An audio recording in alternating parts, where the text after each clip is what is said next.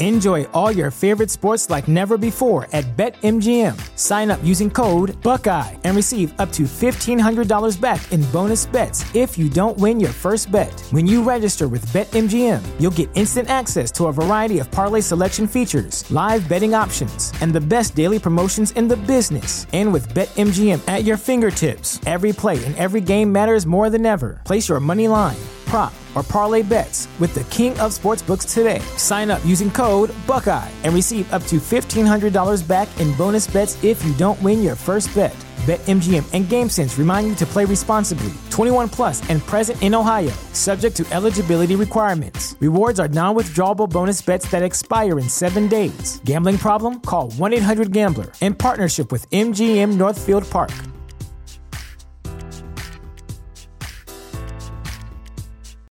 You know how to book flights and hotels. All you're missing is a tool to plan the travel experiences you'll have once you arrive. That's why you need Viator. Book guided tours, activities, excursions, and more in one place to make your trip truly unforgettable. Viator has over 300,000 travel experiences to choose from. Everything from simple tours to extreme adventures and all the niche, interesting stuff in between. So you can plan something that everyone you're traveling with will enjoy. Real traveler reviews give the inside scoop from people who've already been on the experiences you're considering. So you can plan with confidence. Free cancellation helps you plan for the unexpected, and 24 7 customer support means you can travel worry free. Download the Viator app now and use code Viator10 for 10% off your first booking in the app. Find travel experiences for you. Do more with Viator. And then and then it was eerily quiet. And then my mind was kind of like, you know, the head in the fishbowl. Then it takes me into the bathroom and says, This is how you brush your teeth. Brush, rinse, repeat. Brush, rinse, repeat. Brush, rinse, repeat. But there were two girls, and it was like, you'll have to give us a ride. You can't fill us no. You can't refuse us. He'll let us in his car. The thoughts were all alone in this empty void. You know, the head in the fishbowl. This doesn't look right. They got close enough where he said he could see, you know, their eyes and, and how intelligent they seem. This doesn't look right. These gremlin type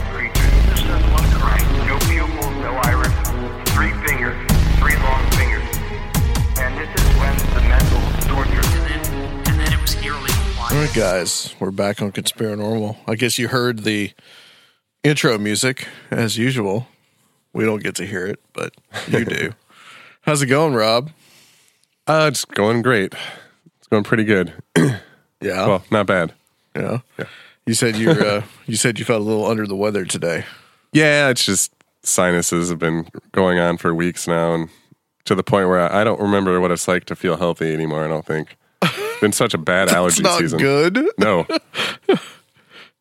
You got allergies. You got like you know red fluorescent bugs crawling all over all over the garage. yeah, it gets crazy here this time of year. Yeah, things are a disaster. The yard's growing like a jungle. I can't keep up with it. One man against yard work. Yeah, it's almost like nature is trying to take over all the time. Well, guys, we're doing a little time traveling today. Because today is April 30th, and you're probably going to hear this show in like two weeks from the time that we're recording it. And so we're actually doing an intro to the to uh, our show with Brian Godawa, but we're actually about to record the show that we're going to talk about with our first guest that we have scheduled for today, which you probably already heard, which is Mike Suave talking about John Titor, Which is time which travel. is a time travel, right? Yeah. So, so we are we are indeed traveling through time. And are you confused yet, Rob? no, because I read all about uh, Mister. What's his name? John Titor? Yes, What? It, so you read about it? Yes. What quite did a you bit. read? Did you read like some of the off of like Wikipedia or something? Well, I read the whole Wikipedia thing, and then I started browsing everywhere else. On, I, I read all of his, uh, all the original posts and stuff that were, you know, that spawned this whole thing. And Oh, okay. Well, I mean, I don't want to give too much of it away, but this because this is time travel because we haven't even talked about the. uh right, well, it's not a spoiler for the Titor. listeners because they've already heard it. Well, some of them may have or may not have. Well, Oh, no, that's no, true. that's true. Yeah, I'm getting confused, See? man. It's rough. This is really confusing. well, since we haven't actually really talked about it yet, what did you think about all that? Oh, And I may ask you that again, possibly. yeah, which you'll have heard already. Um, it- it's fascinating. I, I'd never really heard of it, which is surprising because I I remember when the Y two K stuff was going on, I was really Uh-huh. into all of that and researching a lot of that stuff, and um, a lot of his his claims mimic a, a similar thing that's built into what Unix, which is what all operating systems are based on. In 2038, they're going to run out of space to uh, to to uh, save the dates the way that they have in the format they always have done, and there's that's like postulated as a reason why he had to go back in time to get this specific type of computer, which had this ability to to decode computer languages that most people didn't even know that it had the ability to do, which is what leads a, a lot of credence to to his claims from a lot of people, and it was really interesting stuff. Yeah, it is indeed interesting. Well, we won't belabor it too much more because that's in the past for some people, but in the, but in the future for us. Yes, this is our traveling to the future to review a show we have not yet done. Yes, and um, we don't have Luke, which is another. Uh, I think maybe another time travel slippage, possibly. we, we we may have Luke. He might pop There- up there is a time. possibility he may have been on the last show. Who knows? We don't really know at this point. so you know that's the, that's kind of like the uh, the powers that a mythical creature has, right? Is uh, appearing in different time paradigms. but anyway, yeah. Well, tonight, guys, as I said, we got Brian Godawa coming on, and I wanted to talk about. And Rob, this this will be, I think, interesting for you, especially Christian eschatology, Ooh, and that's what we're going to talk about with with uh, Brian. Uh, we're going to talk about a well, he's got a new series out coming out. It's called Chronicles of the Apocalypse, and Brian holds the, I believe he holds the preterist view of biblical eschatology, and I'm going to kind of go over what that means, but I'm not going to belabor the point on preterist. I'm going to talk about two of the others. Okay. Now, I've gone through into the uh, Book of Knowledge, which is what's the Book of Knowledge? oh, Facebook. Wikipedia. I knew that. Uh, let's first of all, I want to define the term. What what does that mean, eschatology? Because it's a it's a it's a kind of a big word, kind of a strange word if you're not familiar with it. Uh, major branch of study within Christian theology dealing with the last things, quote unquote. Eschatology, from two Greek words meaning last and study, is the study of end things. Whether the end of an individual life, the end of the age, the end of the world, and the nature of the kingdom of God. Broadly speaking, Christian eschatology is the study of the destiny of humankind as it is described in the Bible, which is the primary source for all Christian eschatological studies. Now, let me ask you before I go on. Besides this show, what's been your exposure to some of this stuff? What's that been like for you? Um, well, there's, you know, there's the pop culture realm. Obviously, um, I think a lot of things from the religious world have bled over into that. You know, you get like the, um, the revelation stuff, um, the four horsemen, all that kind of thing. Um, as far as Christian eschatology, I, don't really have a whole lot more exposure than that. I mean, I mean, I've read Revelations. I've I've Sure. looked into a little bit of that kind of stuff, but Not as much as you as you not as much as you as we probably have on the show. right, Other words, okay. Um, so there are three kinds according to the Book of Knowledge. You have preterism, you have historicism, and you have futurism. Now, preterism, I'm not going to get into because we're gonna. That's what we're going to talk about with Brian. What that means, but basically, what it means is preterism from the Latin praeteritus, meaning gone by, is an approach which sees prophecy as chiefly being fulfilled in the past, especially in the case of the book of Revelation during the first century. I'm going to leave that there. Okay. Basically, what a preterist believes is that everything was fulfilled in the next, I think, 40 years after Jesus' death and with the um, destruction of the temple of Jerusalem. So everything in the book of Revelation and some other eschatological works that are spattered throughout the Bible um, complete themselves with that. So that's all I'm going to say about that. Okay. Uh, there are two other kinds. Actually, there's three other kinds, but one isn't talked about as much. Historicism. Historicism is an approach which sees prophecy as being fulfilled in the past, present, and future, including, in the case of the book of Revelation, during the previous two millennia. In particular, many historicists view the book of Revelation as a text employing symbols and its communication of prophecy to the elect church regarding the actors and events involved during the great controversy. Specifically, historicists continue consider the book of Revelation to be a symbolic prof- prophetic presentation of the struggle of Protestantism to survive the continuing persecutions of the papacy. Historicists usually consider events such as the Great Tribulation, uh, Tribulation as having occurred during the period of absolute papal supremacy from 538 to 1798. So basically, historicism says that everything that is happening in the book of Revelation is an ongoing historical process. In other words, it takes time. And a lot of it has to do with the relationship of Protestantism to the Catholic Church. In other words, the Catholic Church is kind of like the Antichrist figure, and the tribulation is the time of the rule of the Antichrist as symbolized by the Catholic Church. You getting all this, Rob? This is all all sinking in. Mostly. The only thing that I don't really get is that it's considered to be from year 538 to 1798 which you can think about 1798 and what was going on at that time. You know, the Catholic Church had kind of declined in its influence way before then, as far as being like a great kind of world secular power. It just wasn't anymore.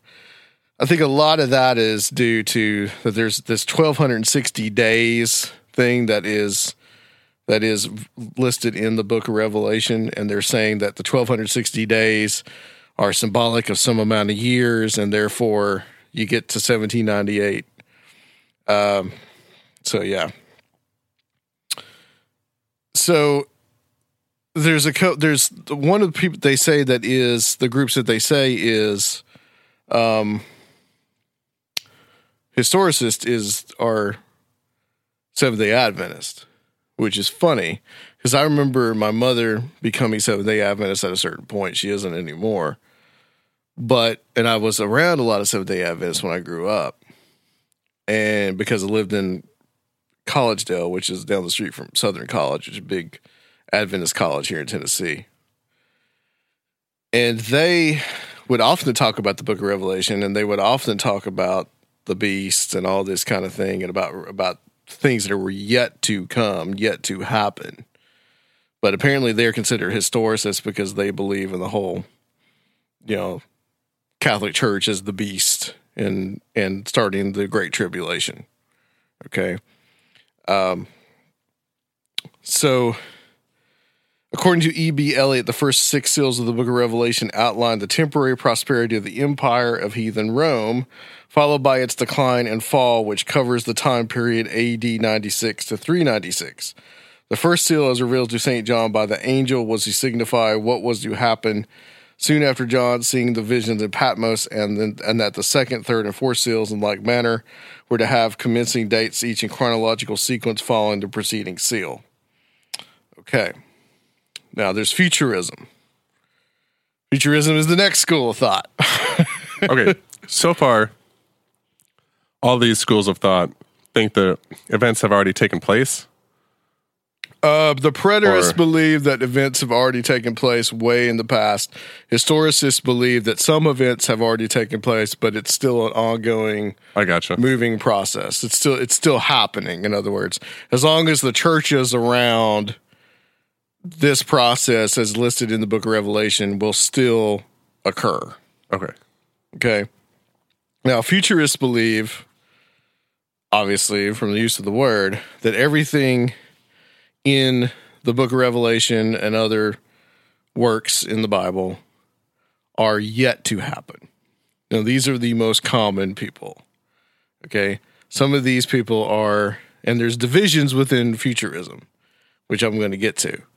But these are the people that you see all over the place with their you know, big charts that say what's going to happen, and people that believe the Antichrist is someone that is yet to come, that uh, he's going to destroy the temple in Jerusalem, and there's going to be the big battle of Armageddon. And they, so this is what most of us that have not studied the subject think of as sure, right, right.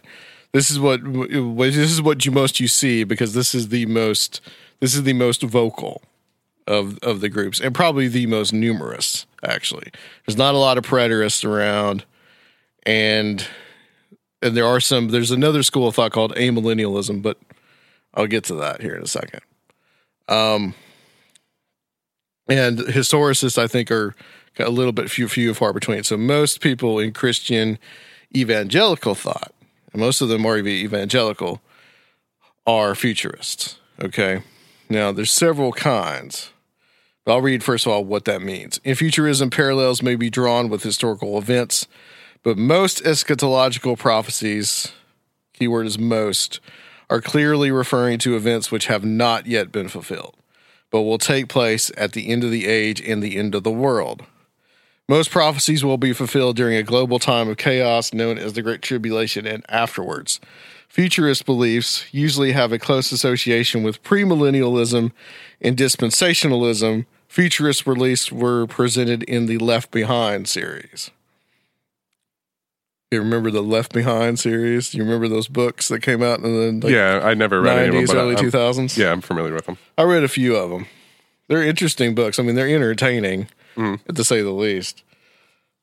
And then there's a fourth one idealism, also known as spiritual or non literal approach. The book of Revelation and other eschatological materials are interpreted always symbolically. Different authors may interpret the judgments and resurrections on a more existential level, argue that the beast in Babylon represent a variety of social injustices, including any corrupt or even all moral governments, or view the recreation of the earth and the establishment of the kingdom of heaven as a general improvement of society. Okay. So that is that is those those are the four main views. Okay, there's a lot here to really kind of get through, but I'll go through some of the the futurist stuff. So, any thoughts on this so far? I had no idea it was so varied.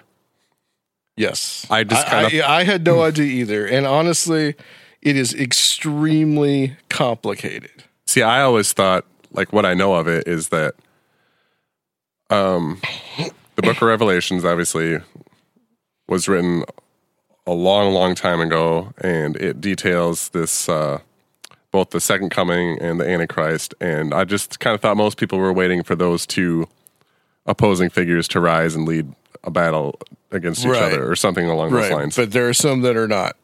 Within preterism, you actually have a division, which is partial preterism and full preterism. We'll get to that with Brian. Um, I switched over to to another page. So these are the divisions which are in futurism. Okay. You- Are you ready? yeah. All right. This is where the charts come in. God. Okay. Should I take notes? Most of this is called is out of the idea of the of the millennium, where the millennium of a thou, of Christ, a thousand year reign after his victory over Satan actually takes place, and where all these events take place. Okay. And some of the, and whether or not you're talking about a literal thousand year reign or you're talking about a non literal symbolic reign. Okay. Right. Hyperbole. Right. Okay. First of all, we have premillennialism. Okay. Following me yet? Premillennial, yes. Christ's second coming before a literal 1,000 year period, known by some as a thousand year Sabbath, is preceded by a gradual deterioration of human society and behavior and the expansion of evil through an end time government or kingdom. This school of thought can be divided into, into three main interpretations. So we have subdivisions within subdivisions, Rob. Dispensational, mid tribulation, and uh, which also means pre-wrath and historic premillennialism or post-tribulation viewpoint. Now, before we go on, dispensationalism, which is also known as premillennialism, got it? sure. uh, dispensational. The, the word dispensation comes from this whole idea that there are different ages where man is expected to do different things. Now, the or late there's like five or six of them, depending on who you talk to. Now, some have three and some have four, but you have you have six. Uh, okay, there's supposedly six. One is the time of the law, and then the other time is the time of grace, which we are now in because of Jesus dying on the cross. Can I get a hallelujah? Amen. Okay. Pre tribulation premillennialism or dispensationalist view. These are the left behind guys. This is Tim LaHaye and whatever the other guy's name was. Uh, also, incidentally, this was all come up with by a group called the Plymouth Brethren in England in the 19th century, one of which was um, Aleister Crowley, who grew up Plymouth, Plymouth Brethren. I just thought I'd throw that in. Good. You know, because got to mention. He's got to make an appearance. Yeah, yeah. At, least one time. Weeks. You need to have that little thing ready. The rapture of the church occurs just prior to the seven-year tribulation, where Christ returns for his saints and to meet them in the air. This is followed by the tribulation, the rise of the Antichrist to world rule, the return of Christ to the Mount of Olives in Armageddon, resulting in a literal 1,000 year millennial reign of the Messiah centered in restored Jerusalem. Okay. That is the pre tribulation or dispensationalist view. That's the most common one. This is the big fight. So, or as I've heard uh, Dr. Future call pre tribulation rapture, burn, baby, burn. In other words, all the Christians are going to be taken out of here and we're going to watch the shit show as everybody else gets killed and has to go through the tribulation. Right. Mad Max. Yeah. Then there is then the people that don't that say no, pre-tribbers. They call them pre-tribbers. They don't say, start throwing slang in here. They, they say they they say uh, th- they say that uh, they are uh, they are, they get that thrown at them, and people say that no, you're wrong. Then you have the pre-wrath, the mid-tribulation viewpoint. The rapture of the church occurs in the midst of the seven-year period. Mid tribulation view holds that the rapture occurs halfway through. Pre wrath holds that the rapture occurs sometime in the midst of the tribulation in the latter three and a half years, just before God's wrath is poured out upon the nations. Okay. God's wrath. I mean, like locusts and shit. Okay. Right. Bad stuff. Historic premillennialism, our post tribulation view. The rapture of the church, the body of the believers, happens after a period of great tribulation, with the church being caught up to meet Christ in the air and will accompany him to earth to share in his literal or figurative thousand year rule. Now, there's the that one is more like okay christians you don't get a free break. You're gonna you know suffer through everybody with the rest of us and the rest of us sinners. And uh, you're not gonna get out of here. You're not gonna get off so easy. Okay all right, so that's the divisions within premillennialism. Got it? right. Okay, I'm just trying to wrap my head around that. Okay, so so the pre-wrath people believe that um non-Christians what if, was is that giving them an opportunity to repent? Yes. Okay. Pre-wrath people believe that there's going to be this period called the wrath of God. And like in like three and a half years of the tribulation, about the time that the uh, Antichrist reveals himself as the Antichrist, he will come out and begin to kill a lot of people, and then God's going to kill a lot of people too. So you have this. Uh, that's what's known as God's wrath, and they believe right before that's going to happen, everybody's going to be taken out of here. That's what that means. Uh, and then postmillennial means that you suffer all the way through all seven years, and Christ comes, and then you're saved. Okay. And then there's two other schools of that. I'm not going to go into those. I'm just I'm just not, okay? if you want to know where I'm reading this, this is from Wikipedia. It's schools uh, uh, schools of eschatological thought, all right? Now, we went through premillennialism, which means everything is going to happen before the millennium, the thousand year reign of Christ. All right? Then there is postmillennialism. Christ's second coming is seen as occurring after the 1,000 years. It's Luke! Which many in the school of thought believe is ushered in by the church. Okay. Now, It's all lies. amillen- amillennialism. All right, Rob. Okay. Non literal thousand years are long age between Christ's first and second comings. The millennial reign of Christ, as pictured in the book of Revelation, is viewed as Christ reigning at the right hand of the Father. Therefore, another name of it is realized millennialism. And otherwise, it's more of a symbolic thing because it emphasizes an inaugurated future in the first coming of Christ and the outpouring of the Spirit in the Pentecost. It is the view held by the Roman Catholic and Orthodox churches as well as by a number of the older Protestant denominations, such as the Lutherans, Calvinists, and Anglicans, which is a good deal of Christians in the world, actually.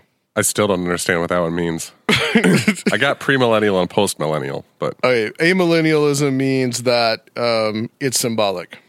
It's a non-literal thousand years. okay, but You're when not it- actually there's not actual there's not an actual physical reign on Earth. so the rapture just happens and that's that. Some of these people don't actually believe the rapture is going to happen. That's Oh the man, thing. more divisions. Yes. So like the Catholic and Orthodox, I don't think they believe in that. I wrote all this down for you. Luke. Now I'm worry. not sure about the Lutherans. You grew up Lutheran, maybe you can tell me. Uh-huh. But uh, I don't think they do either.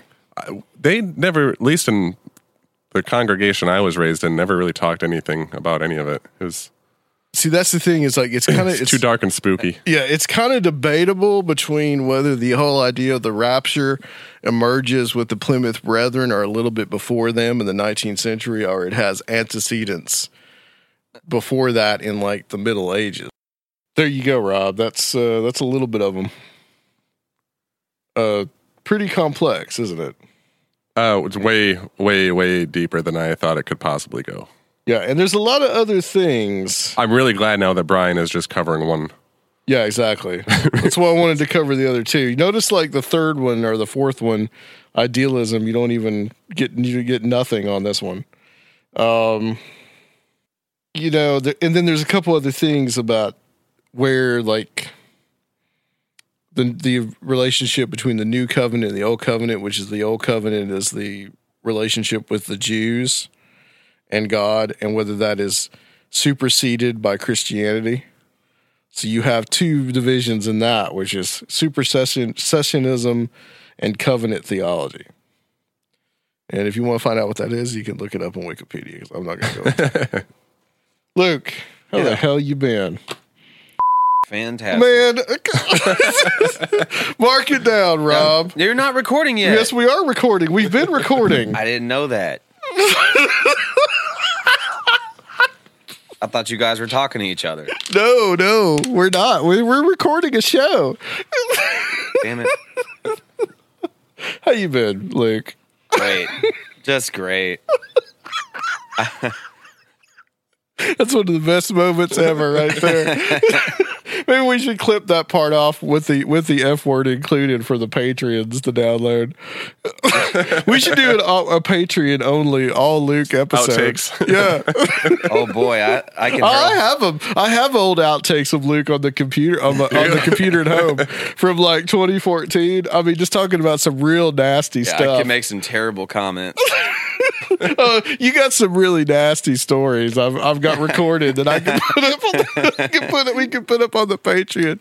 We probably lose all our patrons, but Yeah, probably. but whatever.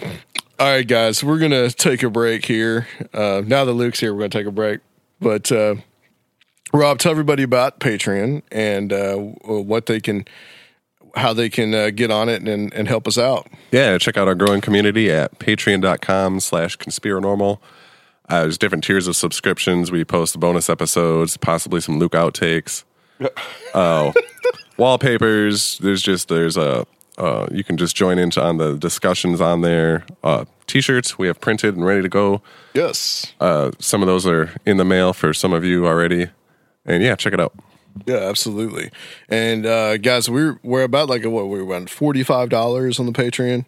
Yeah, we're So it costs us a, it cost me around fifty to host this on Podomatic. It costs about sixteen dollars to for our website. So um, we just need a little bit more, and this thing will be like pretty much self sustaining uh, for us each month.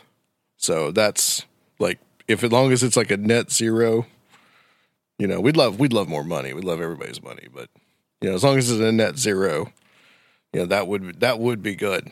Yeah, and thanks to all of you who are already subscribing. Absolutely. All right, guys, we're going to go to break, and we will be right back with Brian Godawa on Conspiranormal. What if I were to tell you that the forms are not the facts? And what if I were to ask you the shape of water?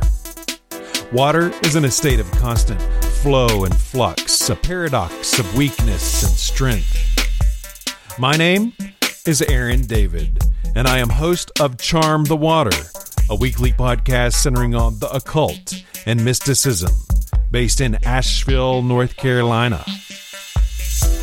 You can find us at charmthewater.com or iTunes, Google Play, Stitcher, your favorite pod feeder. Come holler.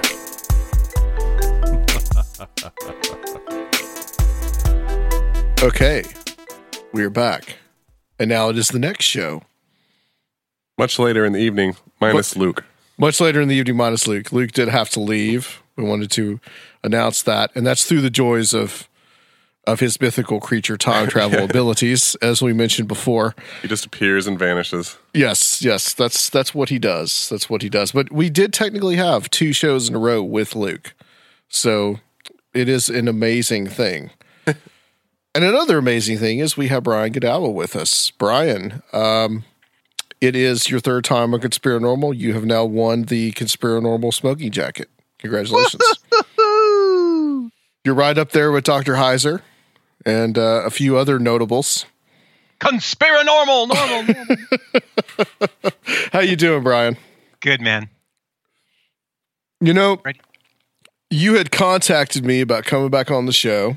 Um, I had heard an interview that you had did with View from the Bunker, and it's funny because I'll usually be like, I need to call, I need to send Brian an email, try to get it back on the show, and then you will send me an email. It's just kind of weird how that happens.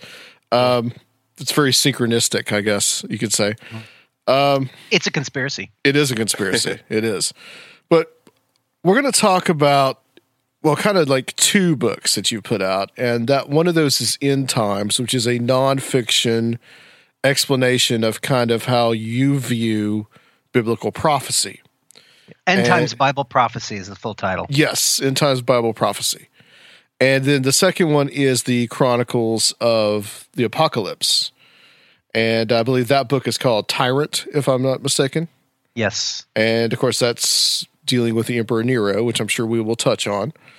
But uh, you have, I would say, a differing point of view than most, I want to say, evangelical Christians, even though, you know, that's kind of a lack of a better term thing Yeah.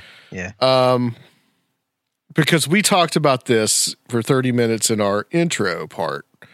And I skipped preterism. I didn't say really much about it because honestly, first of all, there's a whole bunch you can say about futurism because it's divided into about five or six different Yeah. categories um, and subcategories.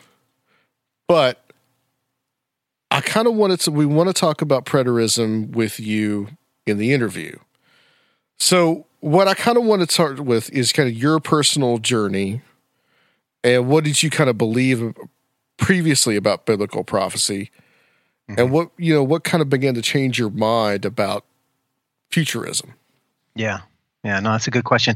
That's one of the reasons why I wrote the book End Times Bible Prophecy was to sort of tell that story, but also to provide a um, you know a biblical exegetical foundation for the fiction that we'll talk about later in uh, Chronicles of the Apocalypse. Because I found that you know a lot of my readers just love to re- read my research as well as the fiction. So, but I but you know what? It was really important for me to to write the book because um, it helped me to sort of get down that that testimony. Because in fact, um, I was you know I became a Christian. Uh, boy, so we're talking 1979. So I'm a pretty old one.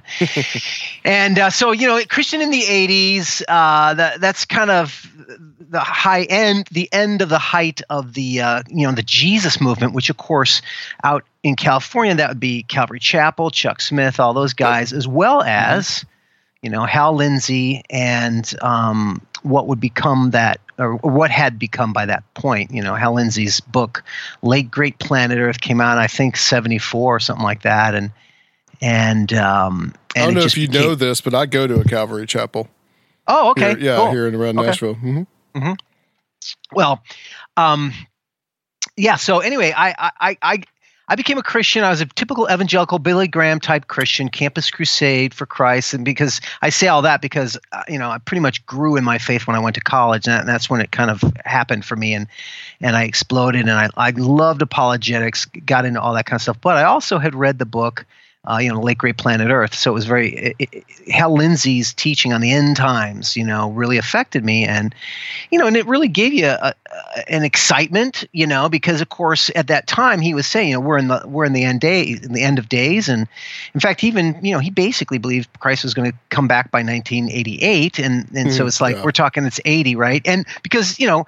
Israel became a nation in 1948 uh, generation would happen before all these things would take place right? So he that that what became very famous was I was living in that time period. And it was an exciting sense because it's like wow you know this vindicates us. This makes me feel like yeah you know these things are happening in the news. Everything you know russia's moving here and there and it fits ezekiel and all this stuff.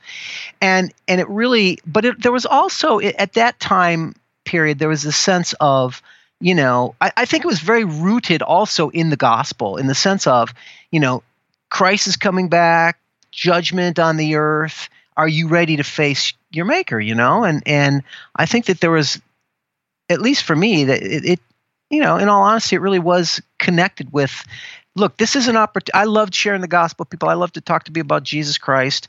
And this is just one more way to make it more real because like a lot of people you talk to them like you know hey you know uh, what do you believe in and are you ready to stand before god when you die? And they're just like you know especially young people right? They just don't think about those things.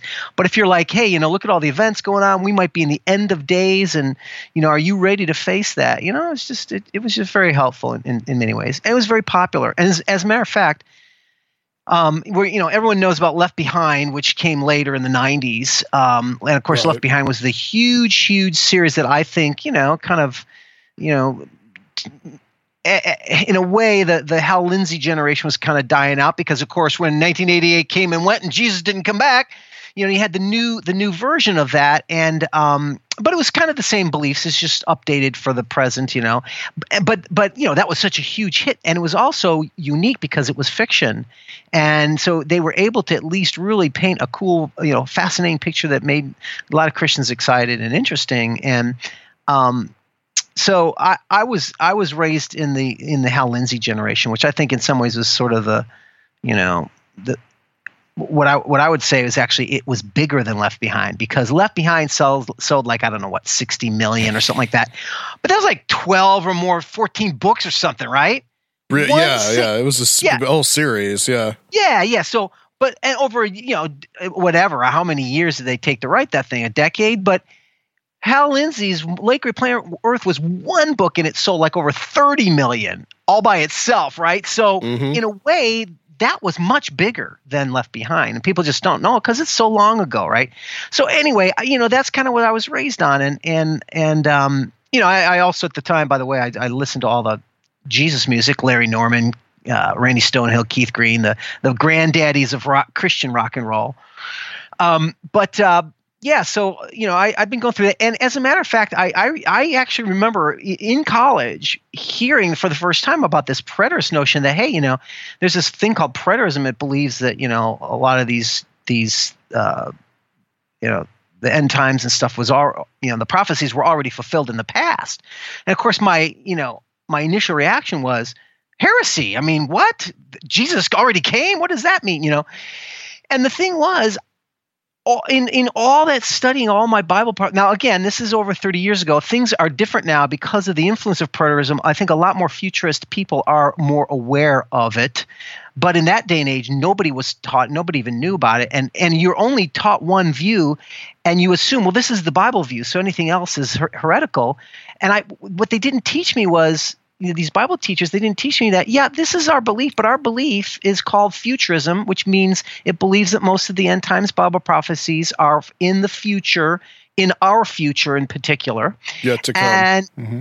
yeah, and, and and as a matter of fact, it's dispensationalism, which is one branch of premillennialism, right? And so uh, I wasn't really taught those, and and the fact that there are multiple views within Orthodox Christianity, not heretics, uh, millennialism, premillennialism, historic premillennialism, dispensationalism, and as a matter of fact, preterism, which also was one of the views that was taught within uh, the Orthodox Christian camp. You know, and um, now there there is, you know, uh, some would argue. Uh, well, first, let me give a definition then. Preter, but what is preterism, right? So preterism right. is a Latin word that basically means the past, preterism, the past. And it, it, it's a reference to the fact that end times or last days prophecies have been all fulfilled or mostly fulfilled in the past. Now, as a matter of fact, as all branches have extremists in them, there are different branches within preterism. One branch believes that literally everything about the end times including the return of Christ, the physical return of Christ, and the resurrection and the judgment have occurred in the past. That's called full preterism. And there are many. I, I don't know if I, I, I don't know if I'm at this point, but I know that within uh, you know uh, the preterist camp, there are many who would call that heretical because it really does tend to deny all the uh, or not all the but some of the key elements that happen to be in all of the christian creeds in history you know and pretty much all the denominations sort of agree on that. Now, I realize that that doesn't determine truth, but that does determine whether or not you you say something is heretical because it's outside of the the the pale of orthodoxy, as we say. Some would say that. I don't know that I'm prepared to say that yet. But um, then there's partial preterism, which basically says, look, there is still a future second return of, or a return of Christ. There is a future uh, physical resurrection that has yet to occur and there is a final judgment. But th- that's about it. And as a matter of fact, ironically, yet many of the passages that people do feel are referring to that those things actually do not, and that they were uh, fulfilled in the past. So that's that's the camp that I kind of um, started to, to to read about and learn more about. And um, as you know, ironically, uh, it was through uh, Reformed teachers. Now Reformed guys, if you know anything about Reformed theologians, they, you know, look, I know there's the whole debate of Calvinism, Arminianism, all that kind of stuff, but I mean, if you look at it objectively, Reformed guys are about the most stringent about being uh, orthodox in their in their uh, theology of anybody, but yet here these people were. Uh, and they're teaching the partial preterism. So that challenged my belief that, oh, this is heretical. I'm like, well, wait a minute. No, these guys that I've heard of, and their names now might be a little bit more familiar uh, Ken Gentry, Gary DeMar, Greg Bahnsen, who's, who died.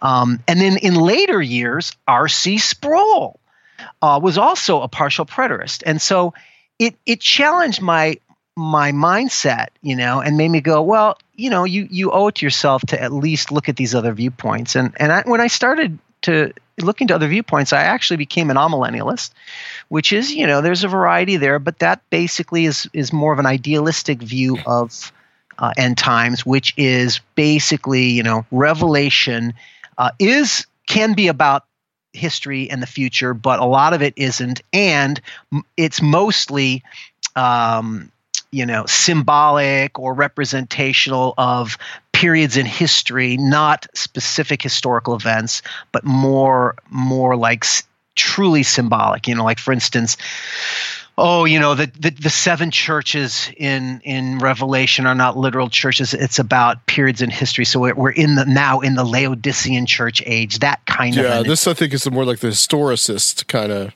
Yeah, yeah. And I, I may not have them all down pat myself. So, um, Yeah. but nevertheless, you know, I, I'd, I'd studied some Amalilika and a lot of it made sense. It was a lot of fascinating, interesting stuff to me.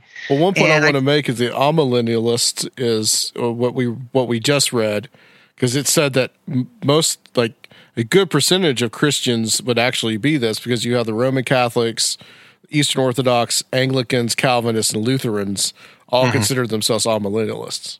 Very good point. Very good Yeah. point. Excellent. Yes. No, very true. Um, however, uh, how does that play out and, and how does that really apply and which is why we have to be very very careful one of my one of the lessons i've learned over all these years as i've changed my viewpoints and and you know shortly after that i studied more and i became a postmillennialist and preterist so i've been all the viewpoints and i've studied them all at one point or another um, um, I don't I haven't necessarily kept up with all of them, but I was I went through them all, and um, but one of the things I've learned that we all have to to to take, including myself now, even though I now think okay I've rested into the final the best truly the best position, is that there you know if you have any kind of humility before God, you have to be open to the fact that you might be wrong about your theology. And what you think the Bible is saying may not be what the Bible's saying. It may be saying something else. And and the the thing that I got that I was angry at for for the Bible, the world that I was in, again, 35 years ago or more, um, was that they taught as if there's only one way of seeing Bible prophecy, and that was our way, and the other ways just were they dis- dismissed them as if they were illegitimate. But in so doing, that made me angry because when I started studying the very things that they ignored, which are focused um, heavily around the event of AD 70, where the Roman armies came and destroyed the city of Jerusalem and the temple with under the armies of Titus. And it was under the Jewish revolt, the war that occurred right after the book of Acts, basically, right? This was an event and a time period and a significant historical event for both Judaism and Christianity, yet I wasn't taught anything about that. And so uh, my interest was actually historical. I was like, this is fascinating. And the only guys teaching it were preterists, right? And then they were tying in and saying, well, yeah, we'll see how this fulfills the biblical prophecies that, you know, modern day people think that has to do with our future. But it's like, no, they were talking about their immediate future, and most all of it occurred. And so um, that was the, that's what started me really looking into. It's like, wow, there's some real historical, powerful things going on here. And couple that with over the years, over the decades now, you know, I just kept seeing these views as being proven wrong over and over and over and over again. And I, you know, I, I've been wrong too. So I'm not, you know, I'm not going to sit there and, and it might, it's not an attack. It's just something that makes you go, look. And now, of course, I'm into over 30 years, and all the futurist beliefs just keep being wrong. And they keep saying, oh, well, that wasn't what it is now. You know, it was Russia then. There was nothing about Islam 30 years ago. Now it's all Islam. And, and you know, I've seen Ezekiel 38, 39 be fulfilled 20, 30 different times in different ways. And, you know, uh, but look, no matter, and, and look, I have my own viewpoint about those. And, uh, but I may be wrong. And that's, I think all I'm trying to say is that it, should force us to all be humble about yeah have a have a view go ahead and strongly believe it obviously you know because we want to follow the truth. But i've in the in those decades and in my own experience i've just seen a lot of division and splitting up in in the church over these beliefs because it's so some of them hold their beliefs so obsessively that when they discover yours is different you they just can't fellowship with you, you know? And these are the kind of things that I had to struggle with, you know, as I was going through various viewpoints, and and now I'm at the point where, look, I do have a very strong strong view about it, but at the end of the day, I'm still going to say, look, I'm I'm open to. I know there are holes in my view because I know all the holes in all the views, and there's holes in all of them. Sure. You can't ever have it perfectly, and I really am, you know, I'm so I, I love listening to some of the futurists who talk about you know the transhumanism and the mark of the beast because I may disagree with their interpretation of how they think of the mark of the beast, but I certainly think they're on the cutting edge of exposing the evil that is being you know accomplished in this world whether it's the you know pursuit of one world global religion etc you don't have to excuse me you don't have to believe that's the antichrist to believe that it's evil right so Sure. you Yeah. you didn't have to believe Agreed. hitler you didn't have to believe hitler was the antichrist to fight him so you know Just a and- really bad guy. I mean, yeah, uh, exactly. So, and I so I do believe there are still tyrants there. I do believe that um, man is basically sinful, and therefore we have cycles in history that tend towards um, rise and falls and destruction and and even you know. So so I can I can unite with my futurists on uh, kvetching and talking about how evil things can get, um, but nevertheless, I, I guess you know to to to bring this this particular rambling to an end.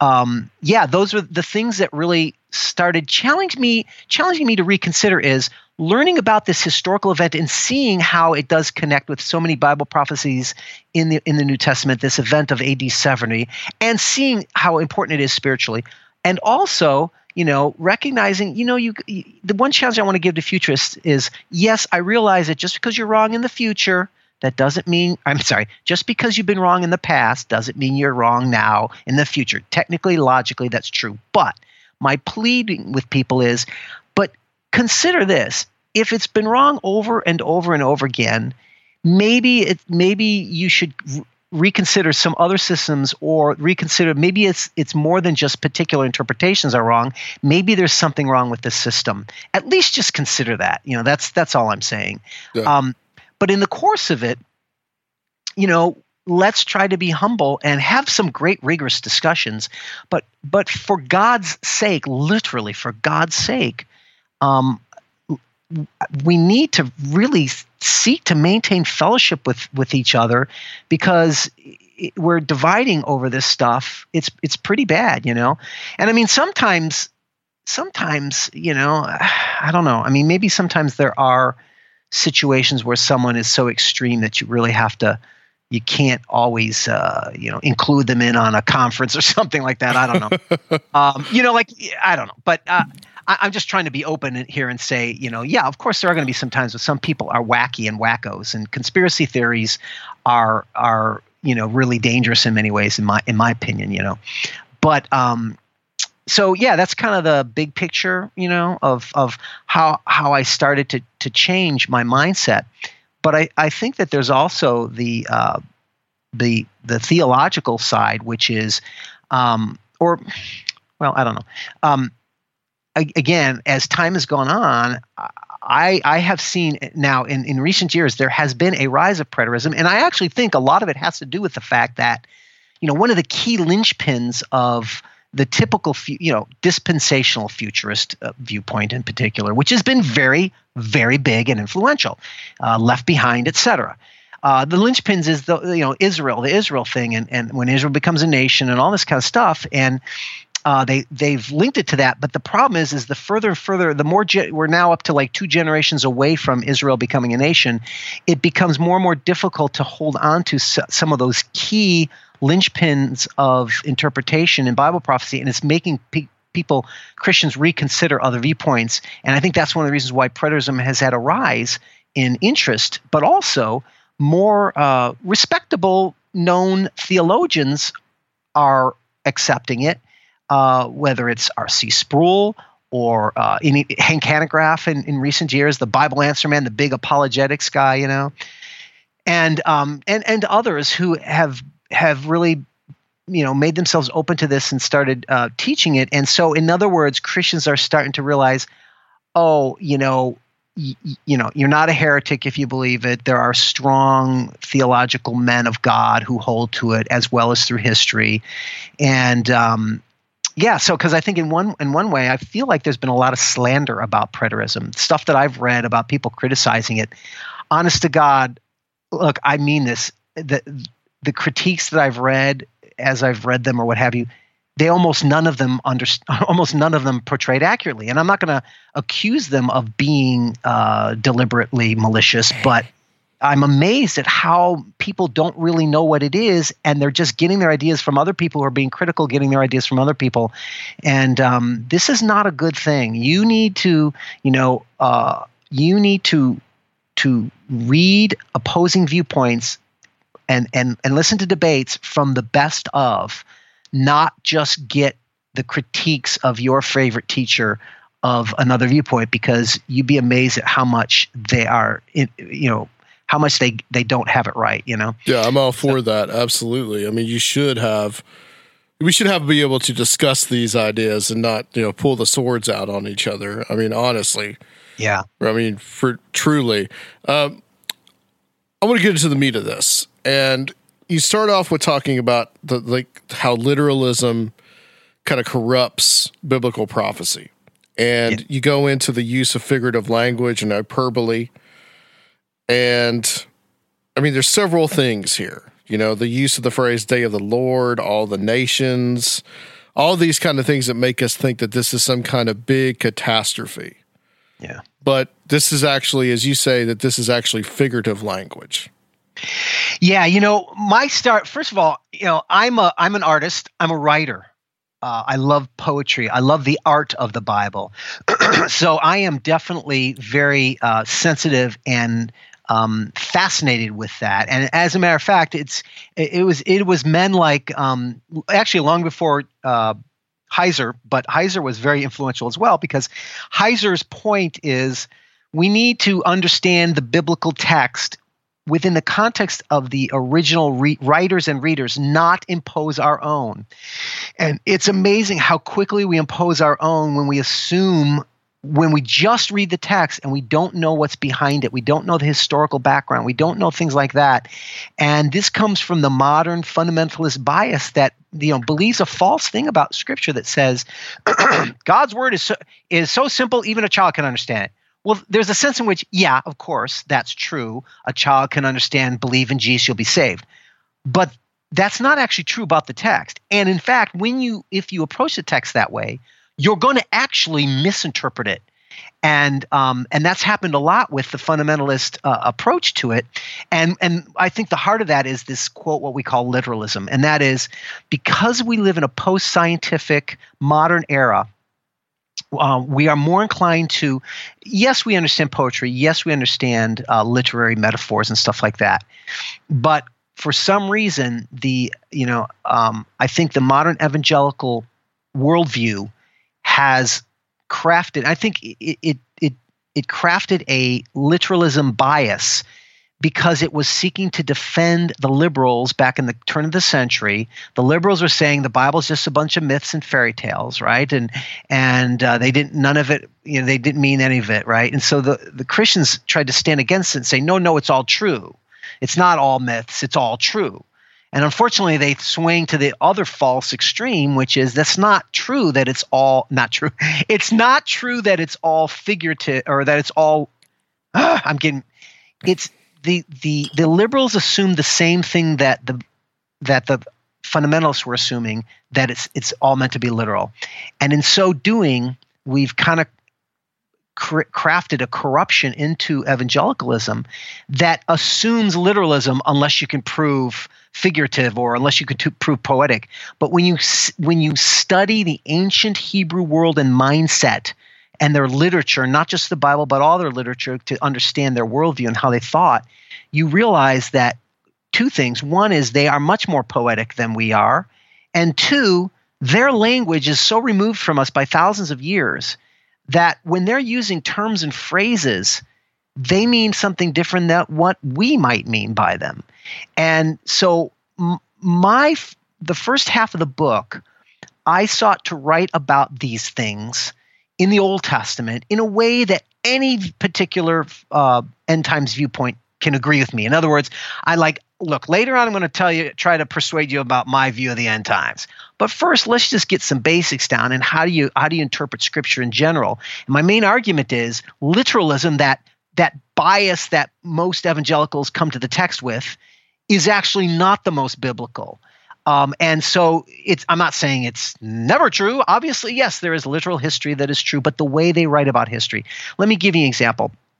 you know, so so like you mentioned, uh, you know, the day of the Lord. Day of the Lord is a is one of those classic um, cases where uh, there's a lot of prophecies throughout the Old Testament, a lot of references to uh, the day of the Lord.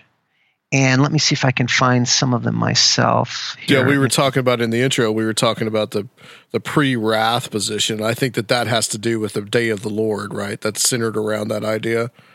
Yes, yes. Let's see. Oh, there it is. Sorry, I was trying to find my little list. Yeah. So now there's the day of the Lord comes up in a lot of passages Zephaniah, Joel, Isaiah, right? And the, of course, you read these descriptions and, um, and, and they're fantastic, right? You know, Zephaniah, the day of the Lord is near, hastening fast, a day of wrath, distress and anguish, clouds and thick darkness, you know, God, you know, all the earth shall be consumed and all this kind of stuff, and blow a trumpet in Zion. Isaiah talks about the day of the Lord comes cruel with wrath and fierce.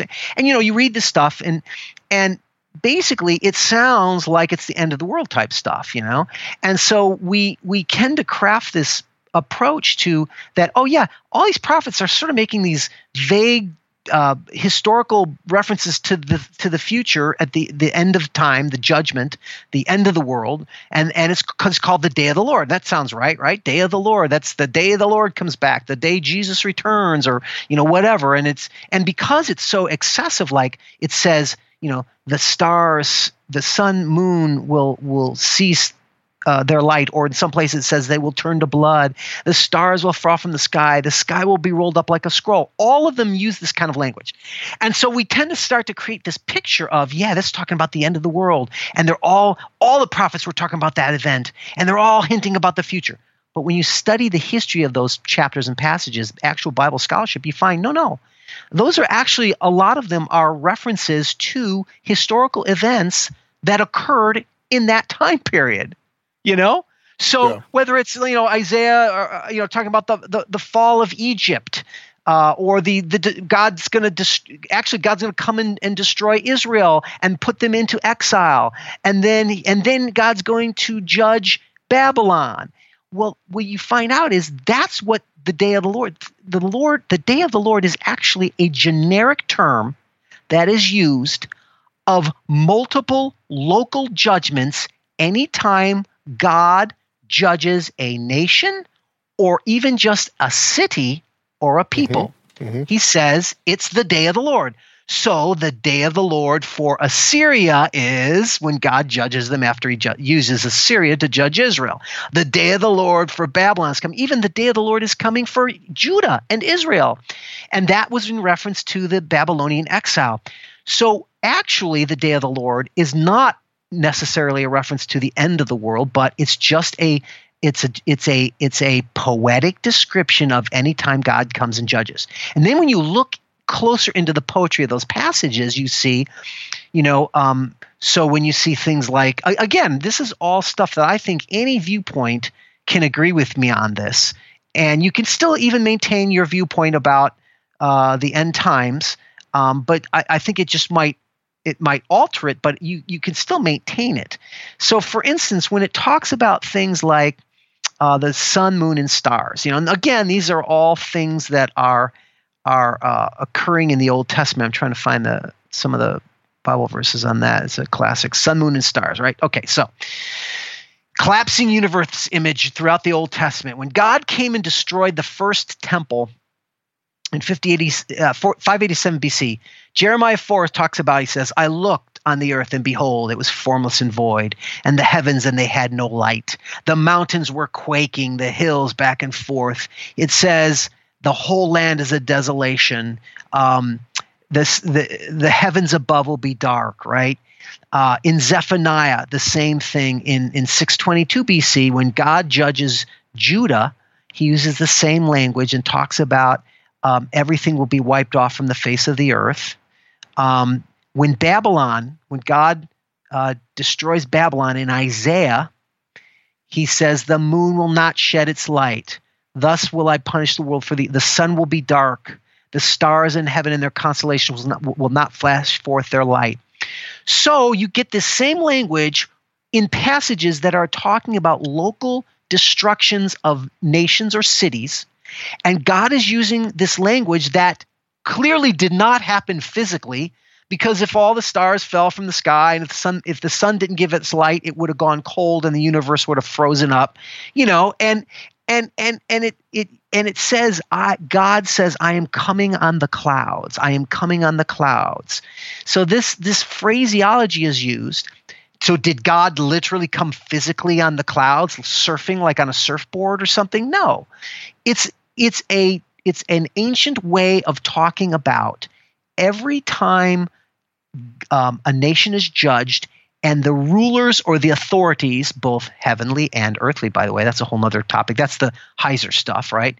Um, but basically, when God judges or when na- another nation judges a nation, they use this language to describe the fall of earthly and uh, heavenly powers and authority. So, in other words, it's like the government, the rule of mankind is being changed. It's and it's not too different from the way we talk today, right? I mean, we we say things like, you know, the whole world is, has turned upside down, you know. Sure. Right. That kind of mm-hmm. stuff. So, this is poetry. All I'm saying is I go through this whole first half of the book just going over these actual Old Testament examples that we know did not happen physically. The sky did not roll up like a scroll, but it said that it did. Therefore, it must be a poetic phrase describing judgment, the fall of earthly rulers, the change of government and powers, right? As well as God's generic judgment upon those cities. So I go through that poetic language and just sort of, uh, uh, you know, analyze it and show how, what this means. And of course, the next step becomes that same language is used in the New Testament. So then I then I step into the next journey uh, of of of how how that applies and once you sort of you know once you can sort of acknowledge that wow you know there's a lot of poetic descriptions of even historical events in the Jewish mindset and the Jewish worldview, it makes it a little easier and a little bit, bit little bit easier to understand when the New Testament uses the same exact language. So, in so here's my argument is what I think that, uh, and this is what I what I feel like I came to realize myself was, we come to the text and and you know classic text of you know the end times last days is Matthew 24 where Jesus gives the Olivet discourse and yeah, we can talk about that. That's where I was going next actually. Yeah, I was going to talk about that. Mm-hmm. But you just you know when when we start to read these things our initial reaction is to read it through what we know. So when it talks about things like, oh, look at it, it says, oh, Jesus is coming on the clouds and the mountains will rumble and, and the, you know, the sun, moon, and stars will go dark and the, you know, because we are modern, scientific, modern people, we tend to read things technically and physically. And yet they didn't have modern science back then. So they always used cosmic astronomical language as metaphors for spiritual or uh, governmental or, or, or, or what shall we say, national or military sort of things, you know? So, so they use astronomical language as metaphors all the time.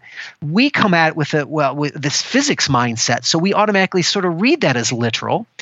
And my my question is, okay, do we read the text through our own perspe- perspective, or do we read the text through through the eyes of the ancient Jew who wrote it. So the writer, you know, Jesus who preached it, and Matthew, Mark, Luke, and John who recorded it, as well as John who wrote Revelation, you know, vision from Jesus, but still, he wrote it. And they are steeped in Old Testament symbols that have precedent.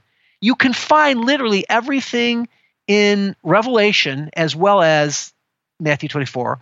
There is a precedent in the Old Testament. So wouldn't it make sense as Christians for us to go, well, if he's using language that the Old Testament prophets used, let's see what they meant by it, and maybe we can see a, be, a, a, a, better understanding of how they meant it, rather than just reading it out of context and saying, "Oh, look, the sun will be dark and the moon will, the stars will fall." Well, that must be meteorites because that's how I think, you know.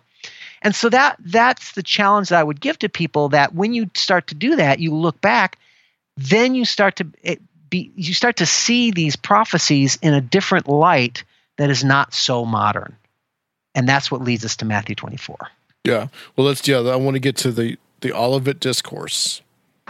The Mount, I guess as it's sometimes so the Mount Olivet discourse, which we have a cemetery here in Nashville called Mount Olivet, by the way. uh, so what does that describe and what future events is it talking about? And also the use of the where Jesus says this generation. Yes. Now that I would actually say I write about this in my book that um, that little phrase when Jesus says all these things shall happen to this generation was something that always it was like a stone in my shoe. You know, it always bugged me because it, it seems so clear what he who he was talking to, namely the generation of people he was talking to. He's this generation I'm talking to, right? On the surface, but because of the futurist bias, you know, I was giving all these explanations. Well, he doesn't really mean this generation. He actually means the generation that would see these signs, which hasn't happened yet. Or he's really saying this generation of Jews, in other words, the Jewish race won't pass away before all these things happen. The best one that I've heard, Brian, the best one is that the Apostle John is immortal. And yes. when he dies, whenever that's yes. supposed to be, is when Christ will come back. Because yes. that because John is the last one of that generation, obviously.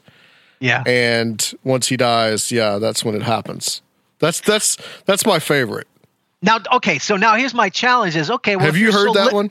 I, I, actually haven't. I, okay. I, in fact, I was just on a a, a podcast a, a, couple weeks ago about someone who did believe that. You know, yeah. uh, which, by the way, that would be a cool premise for a fictional novel.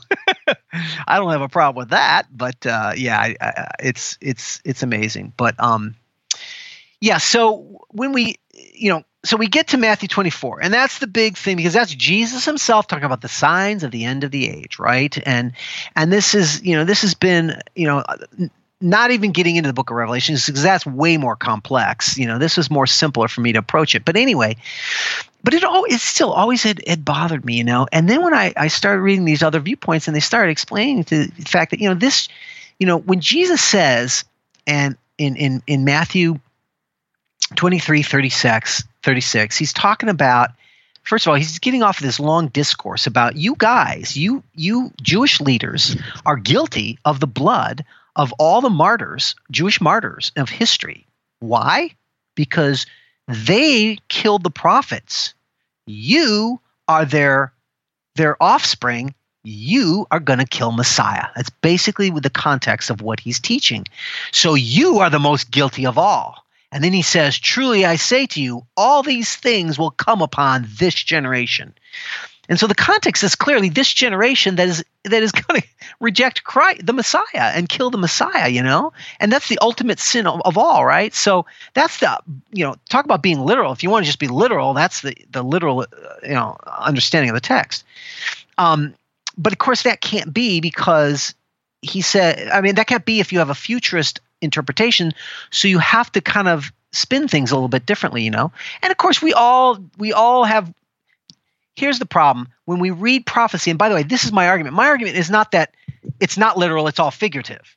My my argument is it's not all literal and it's not all figurative. The problem is it's a mixture of figurative and literal because that's how they spoke. And therefore, we have to study to show ourselves approved. We have to be serious Bible students and learn to figure out to discern well what's the poetic side and figurative and what's the what's the historical reality. And and that's the problem. People want things in a simple easy bam bam bam it's obviously it's all literal. It's all literal unless it's obviously not. Well, the problem is, is what is obvious to a modern 21st century American is not obvious to an ancient Jew. Sorry, they're opposites in many in many ways. Yeah. So if you want to say uh, what you know, we must read it in a way that that that is uh, what is obviously literal and obviously figurative. No such thing. Uh, but if you are going to do that, you you have to do it. If you want to be true to the biblical text, you have to do it in the mindset of an ancient Jew, not a modern American. But anyway, so nevertheless, you know, these guys start pointing out that, well, you know, he, Matthew 23 and 24 is not the only place that he says all these things will come upon this generation. First of all, he says all these things will come upon this generation. Then he lists a bunch of things, right? Abomination of desolation, great tribulation, coming on the clouds. And then he says it again Truly I say to you, at the end of chapter 24, he says this, he repeats himself, Truly I say to you, all these things will come upon this generation. Just in case any futurist would might have a different view, he's reminding us, I'm telling you, all these things between these two phrases, everything's going to take place within before this generation passes away. And so what does this generation mean? And then, you know, these other teachers that I started reading, you know, pointed out the the fact that was very this was very key in changing this is what came to to change my mind in the text. If you what does jesus mean when he says this generation? Is he talk is it means the generation he's talking to he's talking about some other generation? First of all if he would if he were referring to a future generation not his own he would have said that generation. And there are plenty of examples in scripture where that occurs that generation. But everywhere in the Gospels where Jesus says this generation, not just in Matthew 23 and 24, but there are multiple places. Look them up for yourself. I can we could talk about them, but every place he, he, he he's literally means and and and I mean everybody would acknowledge he means he always means the generation to whom he is speaking because here's the other cool irony that I didn't even know in the Gospels, wherever he uses the phrase this generation, it's always in the context of this generation is rejecting Messiah, therefore this generation will be judged.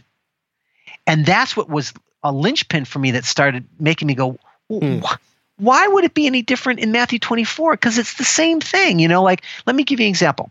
And, and this would be things, again, that I would say any eschatological viewpoint would agree with me. Um, he goes uh, uh, Matthew Matthew 11 same same gospel. Matthew 11 16 but to what shall I compare this generation who says John came neither eating nor drinking and they said he has a demon? Son of man came eating and drinking and they say behold he's gluttonous and a drunkard. And so Jesus is saying this generation is rejecting the Messiah and they're they're they're fools for doing so. Later on in Matthew 12 41 he says the men of Nineveh will stand up with this generation at the judgment and will condemn it because they repented at the preaching of Jonah. And behold, someone greater than Jonah is here. And what? You're rejecting him. You, you the generation that, that rejects and crucifies Messiah, will be judged greater. And, and there's multiple pl- cases where, where he says the same thing. He's this generation. So the, you know, the generic context that is always used in the Gospels it really means the generation to whom he's speaking. And and that was where it started to change my mind. Why? Because of this.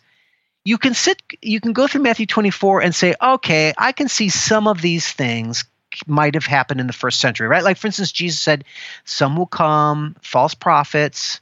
Um, in fact he tells them you will you will be uh, where does he say in matthew 24 you will be hated by all nations for my name's sake right okay, yeah, that makes sense. They will drive you, you know, deliver you up to tribulation. That happened to the first century too.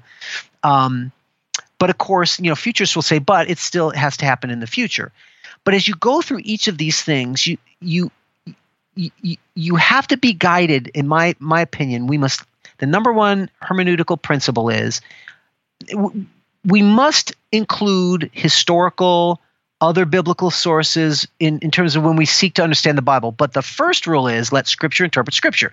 So the first thing you look at is what does does the Scripture give you a context that should guide you in your interpretation?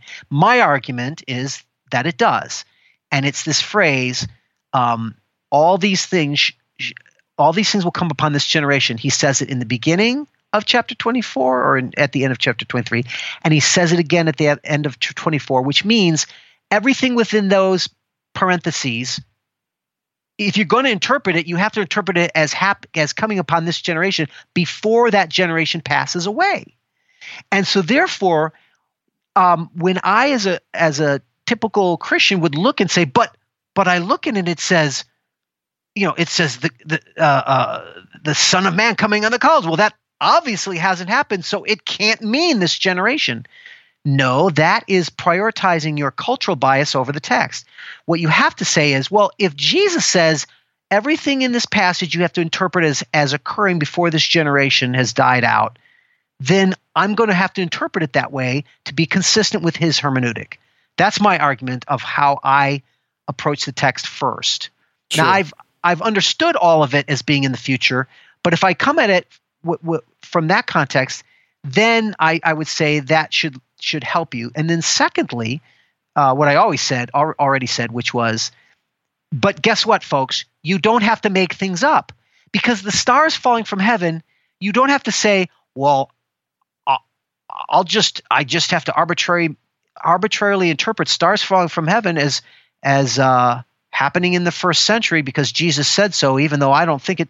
Well, look, if you go back in the Old Testament, you find they already used that language, and we already found out that it's a poetic form that describes the fall of ruling authorities and powers. And so there's already precedent, is what I'm saying. We're not, you don't have to make things up. There's already a precedent. So I, I mean, I, I should stop and let you uh, interject. or, Well, or yeah, I mean, it just it, it it does make sense to me that if he says this generation, then he means this generation. So, what we're getting at is that we're talking about the destruction of the temple yes.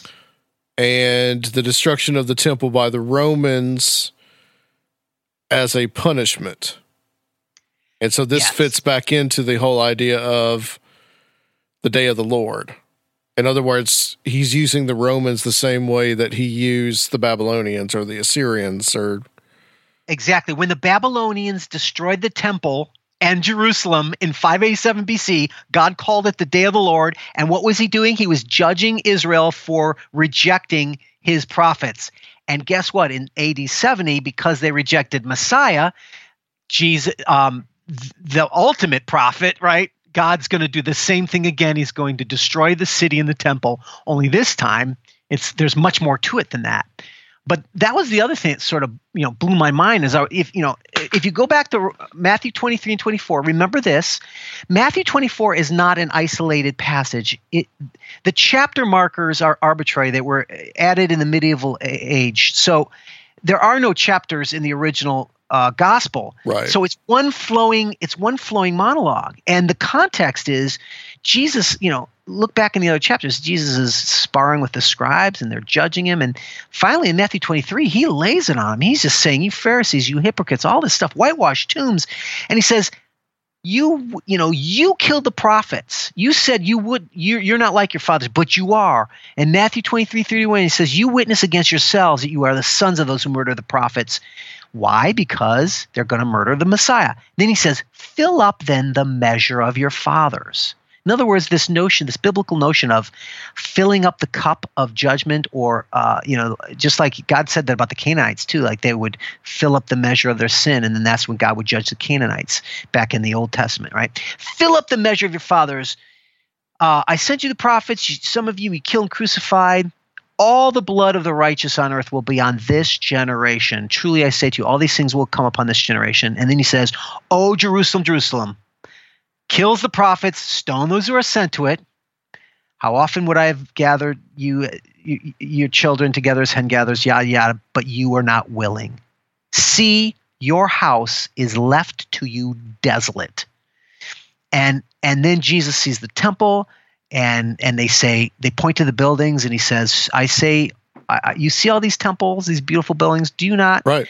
Tr- mm-hmm. truly i say to you there will not be left one stone upon another that will not be thrown down thrown down now what's the point here? Jesus is saying the context of the very passage of matthew 24 he's saying look you guys killed the prophets and now this generation of jews is going to kill the messiah and that is such a high crime that god is going to take destroy and leave your house desolate. Abomination of desolation right? The house of god will be will be desolated because of what you've done now there's another aspect to it about the old covenant the god's elimination of the elements of the old covenant but we talk about that later Right. That's what I wanted to ask you about was the the phrase into the age and later latter days because that goes right into what you just said. Yes, because then the very next thing, and, and by the way, uh, so there are now, as you guys probably talked about, there are varieties of interpreting Matthew 24. Some of it believe it's all in the future. Some of them will acknowledge no, the first half is about the destruction of the temple in Yeah, I have heard that. Yes. right? Mhm. And then somewhere halfway between like the abomination of desolation part or whatever, then that jumps to the future. Now, and I think part of the reason why they are saying this because they're starting to see the power of this this argument and say it makes it makes the most sense of the passage, you know. But nevertheless, um, so yeah, so Uh, so he's talking about the destruction of the of the temple, which, by the way, at that time it was still built. So he's not talking about some future temple. He's talking about this temple, this time period, this generation that rejects Messiah. You know, he gives all these parables, right, about rejecting Messiah, like you know the parable of the vineyard and stuff. And so the context is very clear. And then and then he, he's up at the Mount of Olives, and then that's when they that's when his disciples come aside privately and say, "Well, tell us." When will these things be, the destruction of the temple, right? What will be the sign of your coming and of the end of the age? And then Jesus goes off on a litany of all these things. Now, some people will see that phrase and say, oh, he's talking about several things. He's talking about these things, which might include the destruction of the temple, and then a separate thing, which is the sign of your coming. That's that happens in a different time period, and the end of the age is a different time period, right? But when you start to look into the meaning of the end of the age, again, in its uh, you know biblical and Old Testament context, you start to see the end of the age is not the end of the world as we understand it. The, the word for age is actually aeon. It's not cosmos or or you know physical universe or anything like that. It's the end of an age, the end of an era. And my argument would be that you know when you when you and, and I do this in my book. I you know this is where I, I try to give biblical arguments to explain all these things. You know which we don't you know necessarily have time to look at all the details here. But when you study these phrases, end of the age, last days, you find that it's a Jewish understanding that the end of the Old Testament age. Why? Because the new age had come, Messiah had come, and the Messiah brings in the new age, the new covenant. And so my my argument is that when you study the phrase last days, you will find that it actually means the last days of not the world or the universe, but the last Mhm. days of the old covenant. Right. Why? Because guess what? If you say, well, I believe the last days are still yet to come. The problem is, is the writers of the of the New Testament said they were living in the last days. Hebrews 1 1 says, God, after he spoke long ago to the fathers and the prophets in many portions and many ways, in these last days has spoken to us in his son. Why? Because they meant the last days of the old covenant, because when the Messiah came, that's the last days of the old covenant, right? And then in Hebrews 9:26 he says, "But now once at the consummation of the ages." That's that same phrase uh, word aeon, ages that Jesus used. Now, at the consummation of the ages, he has been manifested to put away sin by the sacrifice of himself. Peter in first in First Peter 1:20 says, "For Jesus has appeared in these last days." And there's more, by the way. I could go over lots of them, but the point is is if they believed that they were in the last days, the New Testament writers, the last days of what? The old covenant, that's what it ultimately is. And when you when you study at the end of the ages, that that end of the age had come because why? Because Messiah had come. And here's the problem. The problem was when Jesus died on the cross, he brought in the new covenant. The old covenant was eliminated. But the problem was the the for you know 2000 years whatever, no, 1000 years the temple had been the central focus, the physical earthly expression of the covenant of God with Israel was the city and temple. So, it, you got to admit, it's a confusing time period where Jesus supposedly brings in the new covenant, which all Christians would admit, right? The old covenant is no longer in effect. The new covenant is now in, and faith in Christ and all this, right? But the but the elements of the old covenant, the temple, is still there. So how can you have a new covenant, but the old covenant is still? Here's here's what's so cool about it is God is not a God of the abstract philosophy. Yes, he does spiritual truths, but he off he always works in history. What God accomplishes theologically, forensically, and spiritually in the new covenant death of Christ that we we didn't see what happened spiritually, right? He just dies on the cross and he raised from the dead. But the point is, is we don't see this new co- right? Who who says so? Who God proves it?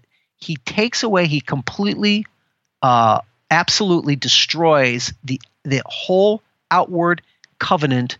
This is what Hebrews is all about. He destroys the temple, um, which is the the embodiment of the old covenant, to prove that the new covenant's here. And the writer of Hebrews is making that argument to them because keep in mind that right Hebrews was written before the temple was destroyed. They're all they're you know some of these the Christian apostles knew it was coming and they kept warning him. It's like look the these this element's going to be these are going to be destroyed. So um, what I'm saying is it makes sense not just um, prophetically but historically and theologically that God would when the new covenant comes in he also historically manifests that in the destruction of the old old covenant. But the problem is, is until that was destroyed, you've got this 40 year time period. Hmm, a generation. Right. 40 year time period from the time of the resurrection and ascension to the destruction of the temple. And the apostles in the book of Acts was living in that time period. So it's this confusing sort of mixture of, which is why they had so many problems with the Judaizers saying, okay, you can believe in Jesus, but got to get circumcised, you got to go to temple, you got to do all this stuff. And you see the apostles still going to temple. Why are they going to temple if the new covenant has replaced the old covenant? Well, this is why because God is a God of history. So there's a transition period where, and this is one of the coolest.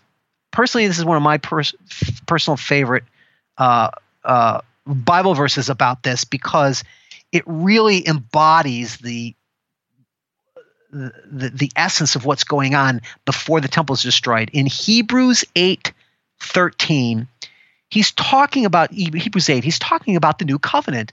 The new covenant is better, it's better promises. If the first covenant had been faultless, there would have been no occasion for a second. But he, of course, you know, behold, the days are coming, says the Lord. I will establish a new covenant. So the writer is saying, look, the new covenant is coming. But then at the end of the verse, he goes, in speaking of a new covenant, he makes the first one obsolete. The old covenant is obsolete. And what is, now listen closely, what is becoming obsolete and growing old is ready to vanish away. Huh, okay. It sounds like he's saying it's becoming obsolete, but it is obsolete, but it's growing old and ready to vanish away. What does that mean? They were in the transition period between the old and new covenant finalization. The new covenant is is inaugurated with Christ's death on the cross, but it's not consummated until the destruction of the old covenant embles. It was ready to vanish away. It hadn't happened yet. They were in that time period. It is obsolete, but it's not quite there yet. It's it's getting ready to vanish away. You'll see. And and which would make sense because all these Jewish Christians are saying you're telling us to just walk away from the heart and soul of of Israel for all of our history? And he's saying just the new covenant's here and, and, and everything's obsolete, but just eventually all those elements will be destroyed and just give it some time basically right? So so hebrews was written before the temple was destroyed. They were living in that transition time period. Does that make sense? It does. And and i want to ask you this. Uh, let's address this okay the um, you know two schools of thought here: supersessionism, big word, and the dual covenant idea. Mm-hmm. Now, and you do address this in the book, and you do a good job of addressing it.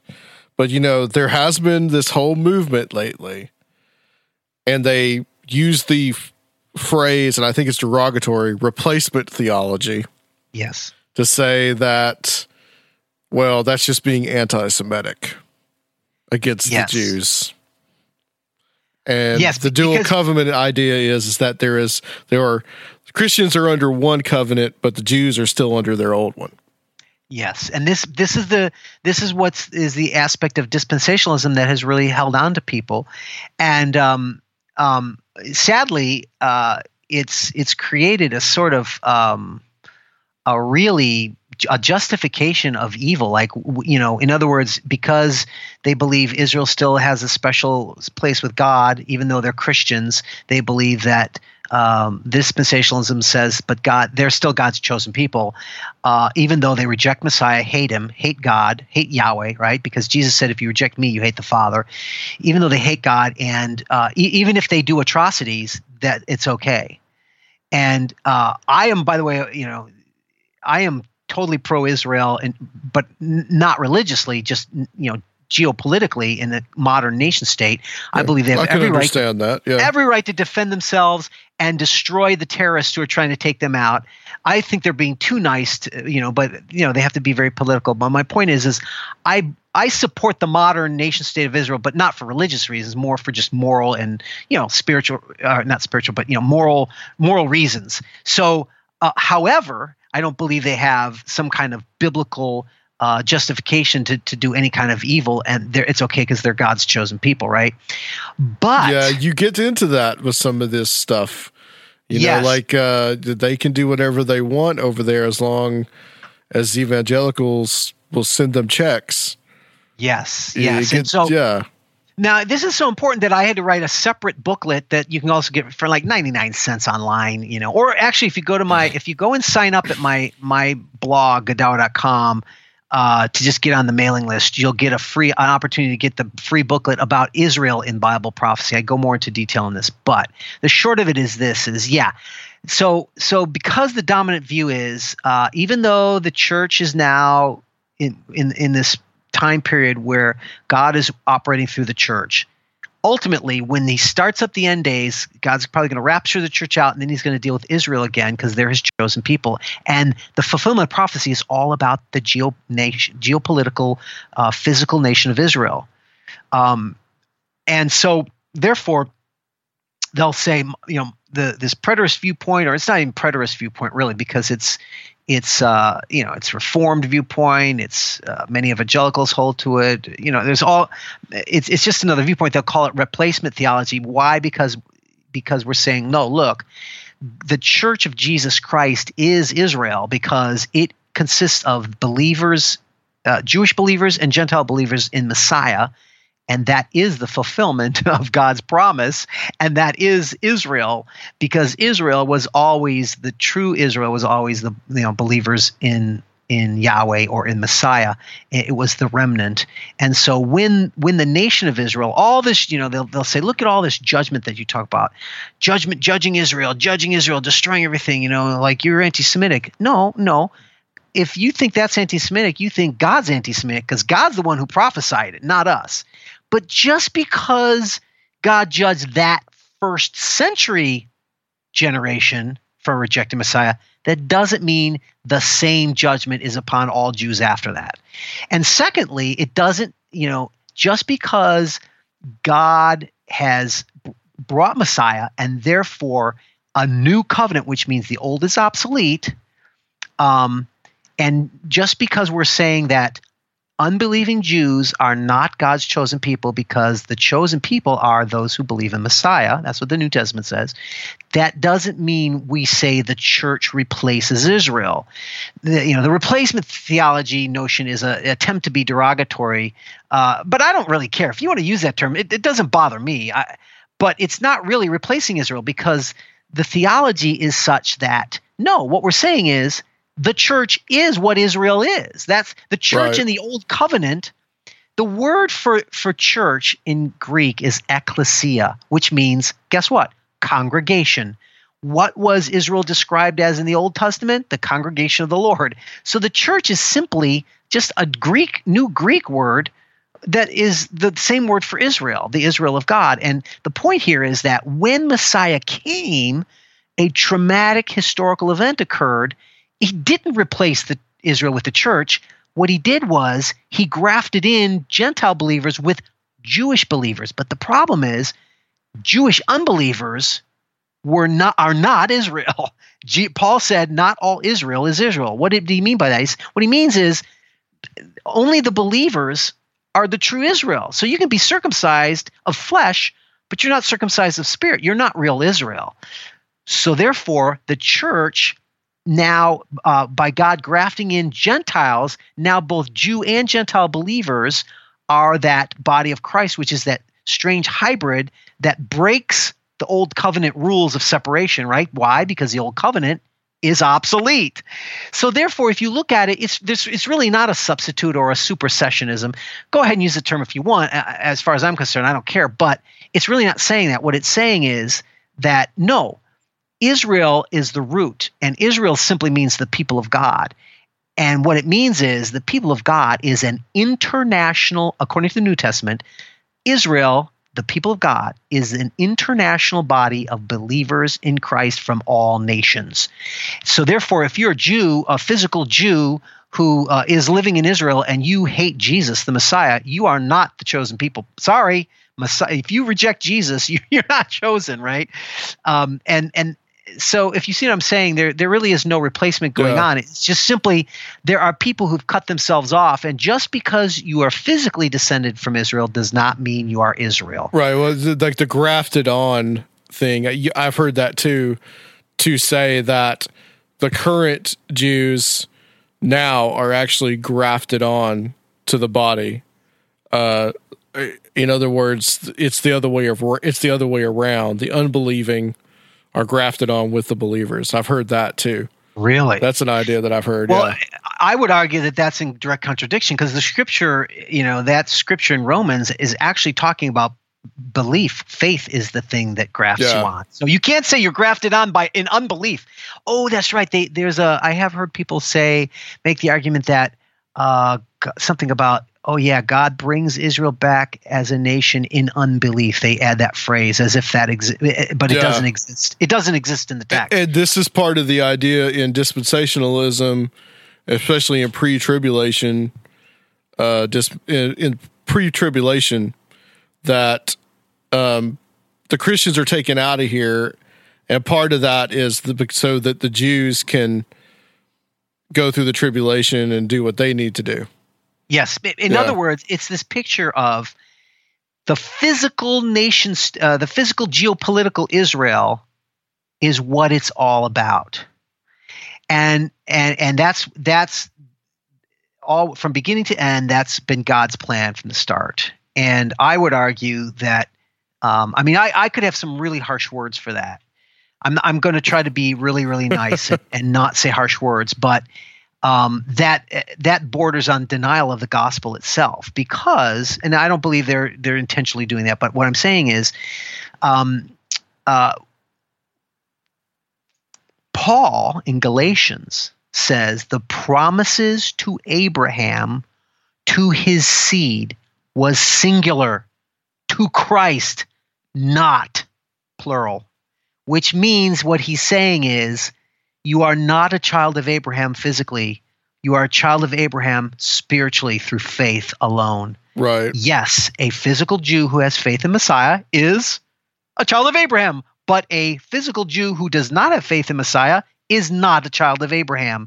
And Gentiles who have faith in Jesus as Messiah are children of Abraham. Why? Because Jesus is the point here is he Paul explicitly says the purpose of it all, the seed is not the physical peep children, uh, or, or, is not the physical descendants of Abraham. God can make a, children of Abraham from rocks. That's what Jesus said, right? But the, the point of the promise was Jesus, the Messiah. So in Christ, all the promises of God are fulfilled, right? All these promises of to Abraham and such. And because we're in Christ, we are then the chosen children of God. So to deny that, to say that's not the the point of scripture. The point of scripture is all about this physical people of Israel. It's almost like like you've just you've just uh, you know you've just traded in what is it? You've traded in your birthright for a, a mess of pottage. It's like no jesus is the point of the whole book. Old and new testament is jesus not physical jews. And and so that's that's where i come well, from. well let me ask you this and here's the million dollar question okay? So is there still a second from the preterist viewpoint from your viewpoint is there still a second coming in the future? Yes i still believe there is. Um, here's how i would best describe the situation. If we jump back to matthew 24 and i think this is really important because you know what if when i went through when i started studying matthew 24 from and considering a different viewpoint it started to make some sense. I go yeah okay yeah wars and rumors of wars that happened in that time period. And there's some fascinating things, by the way, that I think prove these verses in Matthew 24 ha- could happen back in the first century. Eh, eh, Like, for example, wars and rumors of wars. You know, come on, Jesus. That ha- you can say that of any time period in all of history. So how is that a prophecy, right? But think about this. At that time period that he wrote that, they were under what's called Pax Romana, which meant the peace of Rome, which meant the Empire of Rome had so conquered the known world to them that they would able they were able to say, finally, we are all we are now in peace. We have the peace of Rome. It has settled that. So that was a time period where if you said you'll hear wars and rumors of wars, it would make more sense than any other time period. And I could go on with each of those, but but my point is, is as you're reading them, people would explain, okay, okay, uh, uh, you know, false Christ, false prophets that happened in the first century. We know that Book of Acts. Okay, earthquakes and famines. Yeah, that happened in the first century. Okay, we can talk all about the abomination and the desolation. That's a whole nother talk. Um, but nevertheless, um, you know, great tribulation. I, I can see how you can make the point. Uh, how most of these, but when you get to the point where it says, uh, and even even sun, moon, and sun darkened and the stars fall from heaven. Look, when God destroys the temple and and destroys the the, the people of Israel, because Josephus, you know, famous Jewish historian, wrote about how you know a million were murdered in that in the, in the in the fall of Jerusalem, and you know I don't know how many tens of thousands were taken away into captivity. Right? Uh, they were the, the the powers of Israel were demolished. And what what did we learn in the Old Testament? The sun darkened, moons fall. That's a description of the the the um, you know the governmental powers or authority, people in power falling, losing their authority, and and uh, that fits. So it's it's it's uh, figurative. It's not literal. The powers of the heaven be shaken. That's a reference to covenants as well. But then when it says, "Then will appear in the heaven the sign of the Son of Man, and all the tribes of earth will mourn. They will see the Son of Man coming on clouds of heaven with power and glory." Surely that was the that was the sticking point for me. That was the thing that was the most hard thing for me to go. Come on, that surely hasn't happened. How can you say that? But honestly, as I stand before you now, honestly, after studying it in the Old Testament, I would actually argue that's the easiest thing to prove, which is ironic, right? Be, why Yeah. now? Why do I say that? Because this phrase about coming on the clouds of heaven with power and glory. This is another one of those cases where what do we picture in our mind? Jesus surfing on these cumulus nimbus, right?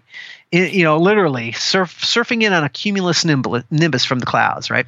And so, but again, I started looking into the old covenant, and this was led by guys like Gary DeMar and Ken Gentry, where they, you know, they they they would uh, make these arguments, but they they went into the scriptures, and I saw it for myself, and I'm telling you, it it's so clear and obvious now.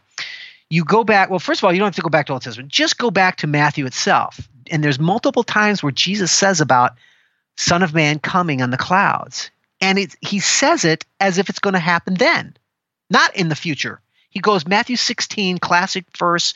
He's, um, I think he's, uh, yeah, he's he's standing amidst uh, some of the religious leaders, and he says, "The Son of Man is going to come with his angels in the glory of his Father, and will repay everyone according to what they've done. Truly, I say to you, there are some standing here who will not taste death until they see the Son of Man coming in his kingdom."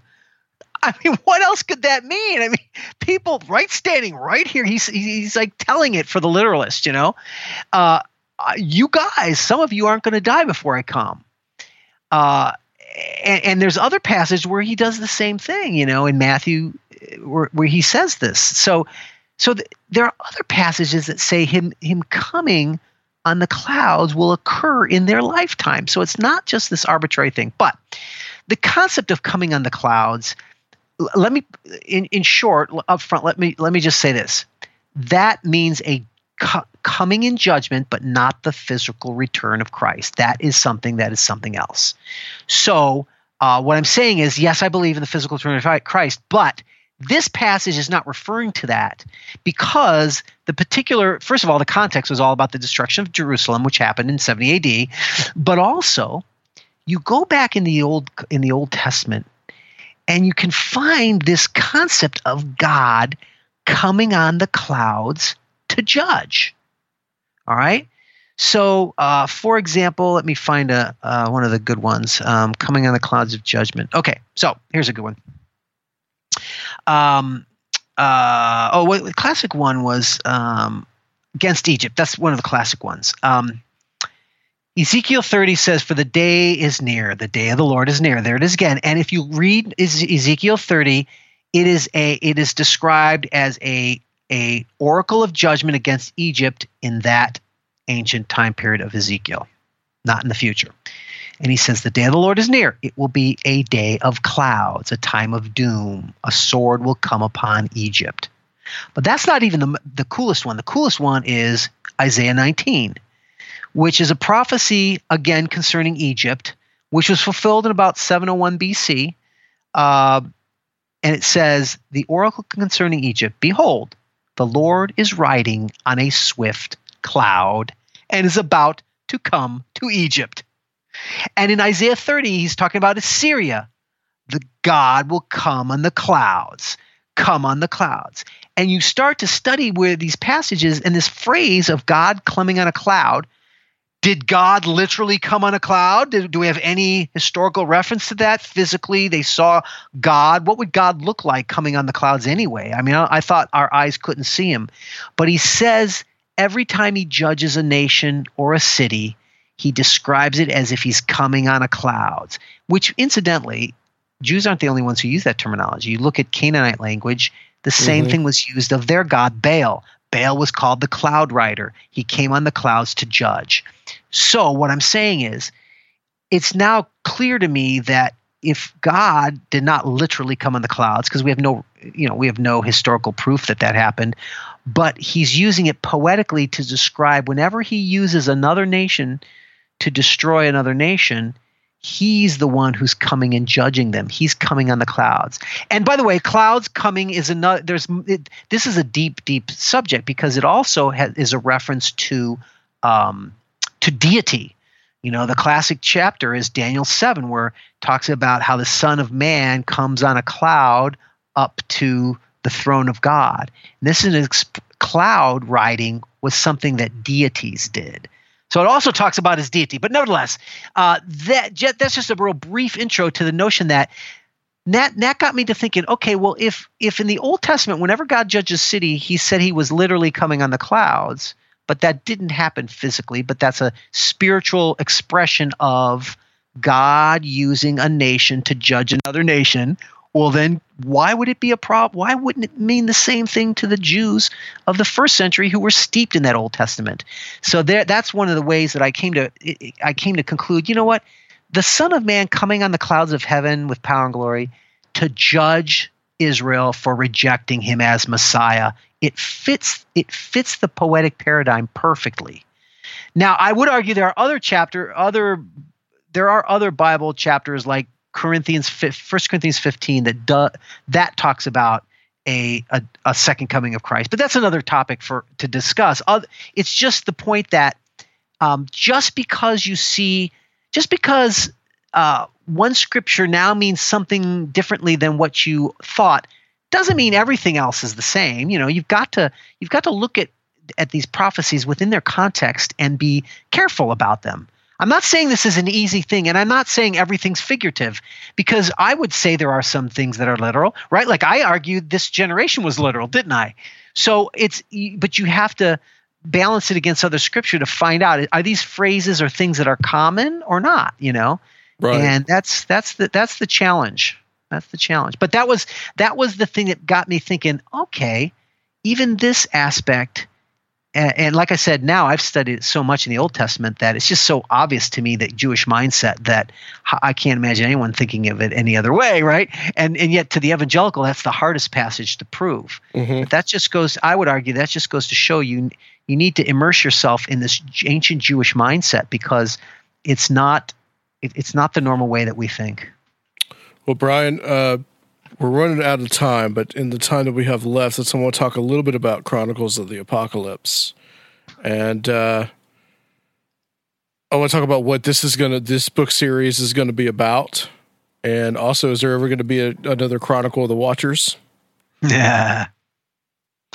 Yes, there will be eventually Chronicles of the Watchers. I have set it aside so that I could do this Chronicles of the Apocalypse, which I felt was just pressing on me like like nothing else, you know. Gotcha. I'm, so so here's the deal. We we spent all this time talking about the theology. So obviously I love it, don't I? You know, I mean I I I I, I but you know what, to be honest with you, I have a real I try to have an appreciation for those many Christians who are just too overwhelmed with this notion of look, how study these systems, they're all intricate, they're all complex. I don't have time. And quite frankly, a lot of people don't have that that I'm I that interest, you know. Now I do think you should as a Christian, you should study the Bible, but I'm I'm I'm acknowledging the fact that some things can be very complex. And I actually believe that fiction or you know storytelling is a way to embody theology um, in a very powerful way that's entertaining and a little bit easier for those who are not as inclined to the more abstract ways of, you know, of thinking, if that makes sense. So I, I don't judge people for having different types of personalities, and I think some are, are more abstract and love the theology, and some, you know, are, are more concrete and they, you know, they they relate better to the storytelling. You know, so I'm a, I'm a both and guy, and and but I have to say that particularly when it comes to end times belief, one of the best ways of embodying it is through the story. And so that's what inspired me to go, hey, you know, oh, and by the way, after I wrote Chronicles of the Nephilim and being influenced by Heiser and seeing this par- watcher paradigm in the in the Bible, and I saw the divine council paradigm, and it's so funny because I had never thought of writing this series about the apocalypse. It wasn't until I finished the last one, the Nephilim, and I was I was writing about Jesus and his parables, and I started thinking, wait a minute, I've always avoided Revelation. Why? Because it's it's so complex, and there's a hundred, you know, every literally every scholar who writes on Revelation has a different interpretation. So really, why bother? You know, but you know, I started realizing, um, you know, you can't neglect one aspect of God's word just because it's too complex. You've got to try. You've got to get in there and put in the hard work. So I started getting back studying in Revelation, and I realized, oh my gosh, not only is it the most supernatural book in the Bible, but it it fits the the watcher paradigm, the divine council motif, uh, better than any other New Testament book. So I thought, oh, and I suddenly saw how they fit in with my my my worldview, and um, so so that's what was the inspiration and but my goal was you know and i saw the power of of, of left behind you know and you could call this a preterist left behind if you want but I, look, I, I'm a Hollywood guy. I love to tell great and exciting action stories, and I, I love entertainment. So my one of my top goals is really to make this entertaining. It's not it's not to preach my my viewpoint. What I'm getting at is you don't have to have my view about the end times to to appreciate this novel and, and get something out of it. Why? Because of this. So I decided to write a story about I wanted to make it fascinating, interesting, not just this rattling off scriptures and stuff. But uh, so I wrote it like a conspiracy theory where let's tell the story about when John wrote the book of Revelation in the first century, because that was a very fascinating time period, right? Nero is persecuting the Christians. This is where we we we learned about throwing Christians to the lions. It was Nero who came up with that stuff, right? And uh, and and John's writing, you know, this book, and you know he's writing it in coded language because he would get in trouble, and. Uh, you know so and it's like the last book of the of the new testament. So i decided to tell the story of how that came about and how i think it does apply to that first century.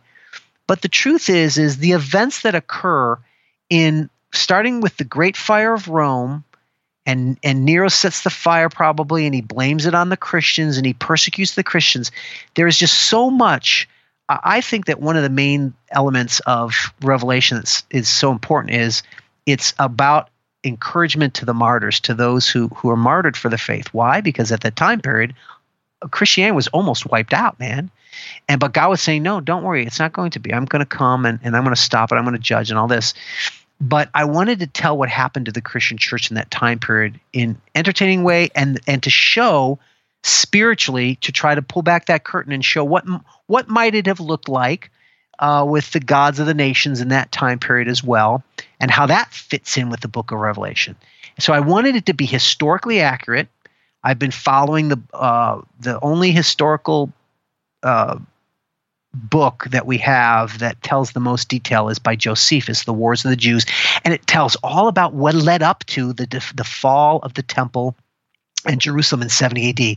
So that's the story I'm telling. I'm kind of following Josephus. I'm telling what happened from the time that Christians got persecuted up to the time where Rome came and destroyed that city. And then what were the Christians doing? And then how does it fit in with Revelation? And so I'm weaving in and and I knew that Christians who are not used to this viewpoint are going to go, "What? How does that? How? prove it to me! No way! That can't be what." So I I footnoted the entire novel, and I didn't just put citations. I actually took out chunks of scholarship, so that half of the book is literally footnotes. So if you're the kind of person who's like wants to read it, enjoy it, it trust me, it's going to be a wild ride and. Uh, you know, you might even have different viewpoint, but you say it doesn't matter. I learned a lot about the historical time period, and that's and, and that's good enough. But though, for those of you who want to challenge it or figure out, well, where did he get that from? I provide footnotes so that you can dig deeper into it. And so that was kind of the the scenario. But I start telling a story about uh, a Christian, a Jew, and a Roman who are on this journey of trying to track down the book of Revelation because they heard about this nefarious, subversive letter that's been written by these Christians, and they got to track it down and find it. And and Nero's the one who's after them, and so it's this it's this exciting sort of um, conspiracy thr- thriller type story that leads us on this this chase all across Rome and and ultimately ends up in Jerusalem and I, I also tell the true history of what happens as well. So that's sort of the the the, the p- picture that I that I paint and and um, I honestly, uh, my fans have already been telling me it's the best one I've written of all my novels. Oh wow, awesome! So, yeah. How, how many is it going to be in this series? Probably three. Okay. Uh, however, they might get to be pretty big, three big novels because there's a lot. I don't know, but maybe four, but probably three. And and the last ones, the last two, the next two are going to be bigger than the first one. I think they each get get bigger. So yeah. I'm very excited about it. The first book focuses on Nero. The first persecution, uh, the the original writing of the Book of Revelation. Excuse me. Then the second book, The Remnant, which is what I'm working on now, halfway through it, that tells a story about how Christians um, actually, when the when the Roman armies start to descend upon Israel, the Christians were the ones that, because of the, these prophecies, they got out. They because the you know judgment was coming, and so they got out. So I tell the story of how the Christians discovered this and interpreted the Book of Revelation, and then how they got out of the city, and then the you know the the last book is going to tell about then the, the the siege of Jerusalem by Titus, and and I tell I tell stories about the mm. Romans and what was going on with them. I try to tell a story, a supernatural story about the gods and Satan. And uh, when I say the gods, if you know the the Chronicles of the Nephilim, the gods sure. is simply a reference to the fallen watchers that are that are that are the divine beings from the God's divine council and how they play into this. And I've got a lot of supernatural story going on there. So it, it, it's very fantastic and and very historical, uh, uh somewhat biblical, but eminently, I, I believe, very entertaining. And where are these books available? All on Amazon. Everything's on Amazon all the way. I'm going to have the, uh, I've got Kindle paperback on Amazon, but also audiobook's going to come out within a month. And um, if, if, there's a lot of information on Amazon anyway on the books. I always just go direct. But if people want to find out more about this if they're curious. I, my website godawa.com you can go there.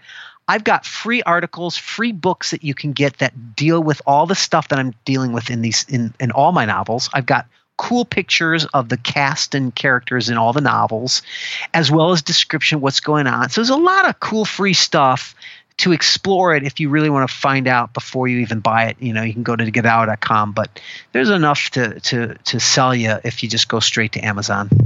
Well, excellent, excellent. Thank you, Brian, so much. Uh, it's been very informative. I think we only just like really scratched the surface on this on this stuff. So Well, well, look, when I get the next book in, then Yeah. then you can get me on again, and we'll we can start to go even deeper. You know, that'd be fun. yeah, absolutely. We'll get a little more into the theology as well. I think. Yeah. Well, stay on the line for us, Brian. We're going to close this section out, and guys, we will be right back on Conspiro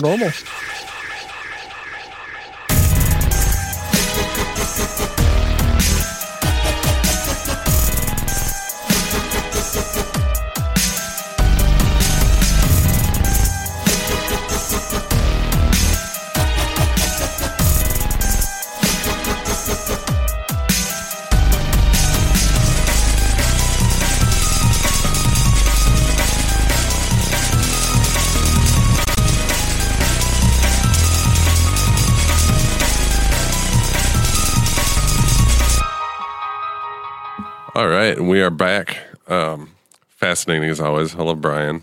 Yeah, I do too. I, I- do too. I sort of understand it better now. yeah. Like I said, it's a complex thing. I mean, all this stuff is really complex and there's a lot of there's a lot of different places that you got to go and look to find all this stuff in the Bible. Um, you know, but I, I, the book really fascinated me.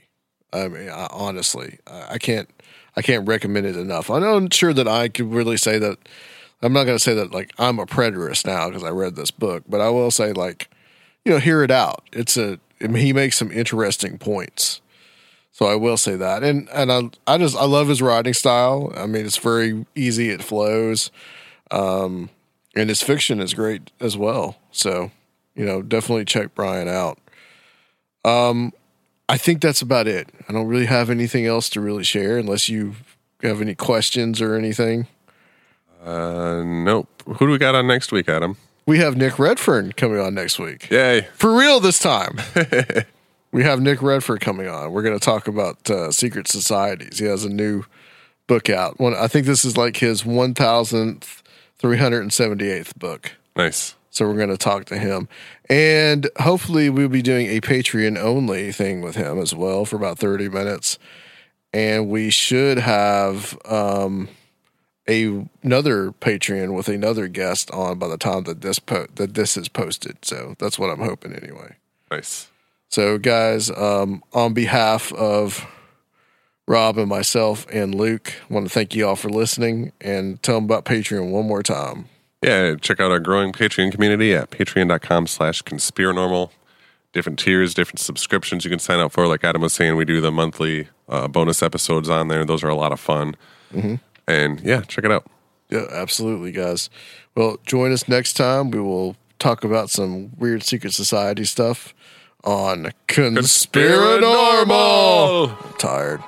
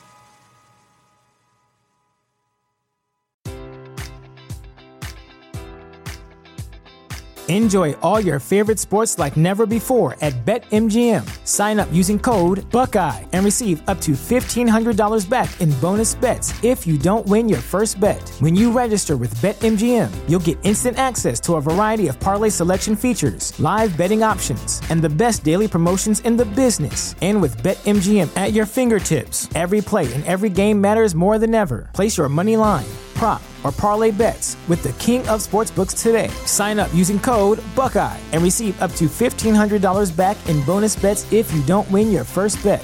BetMGM and GameSense remind you to play responsibly. 21 plus and present in Ohio, subject to eligibility requirements. Rewards are non withdrawable bonus bets that expire in seven days. Gambling problem? Call 1 800 Gambler in partnership with MGM Northfield Park.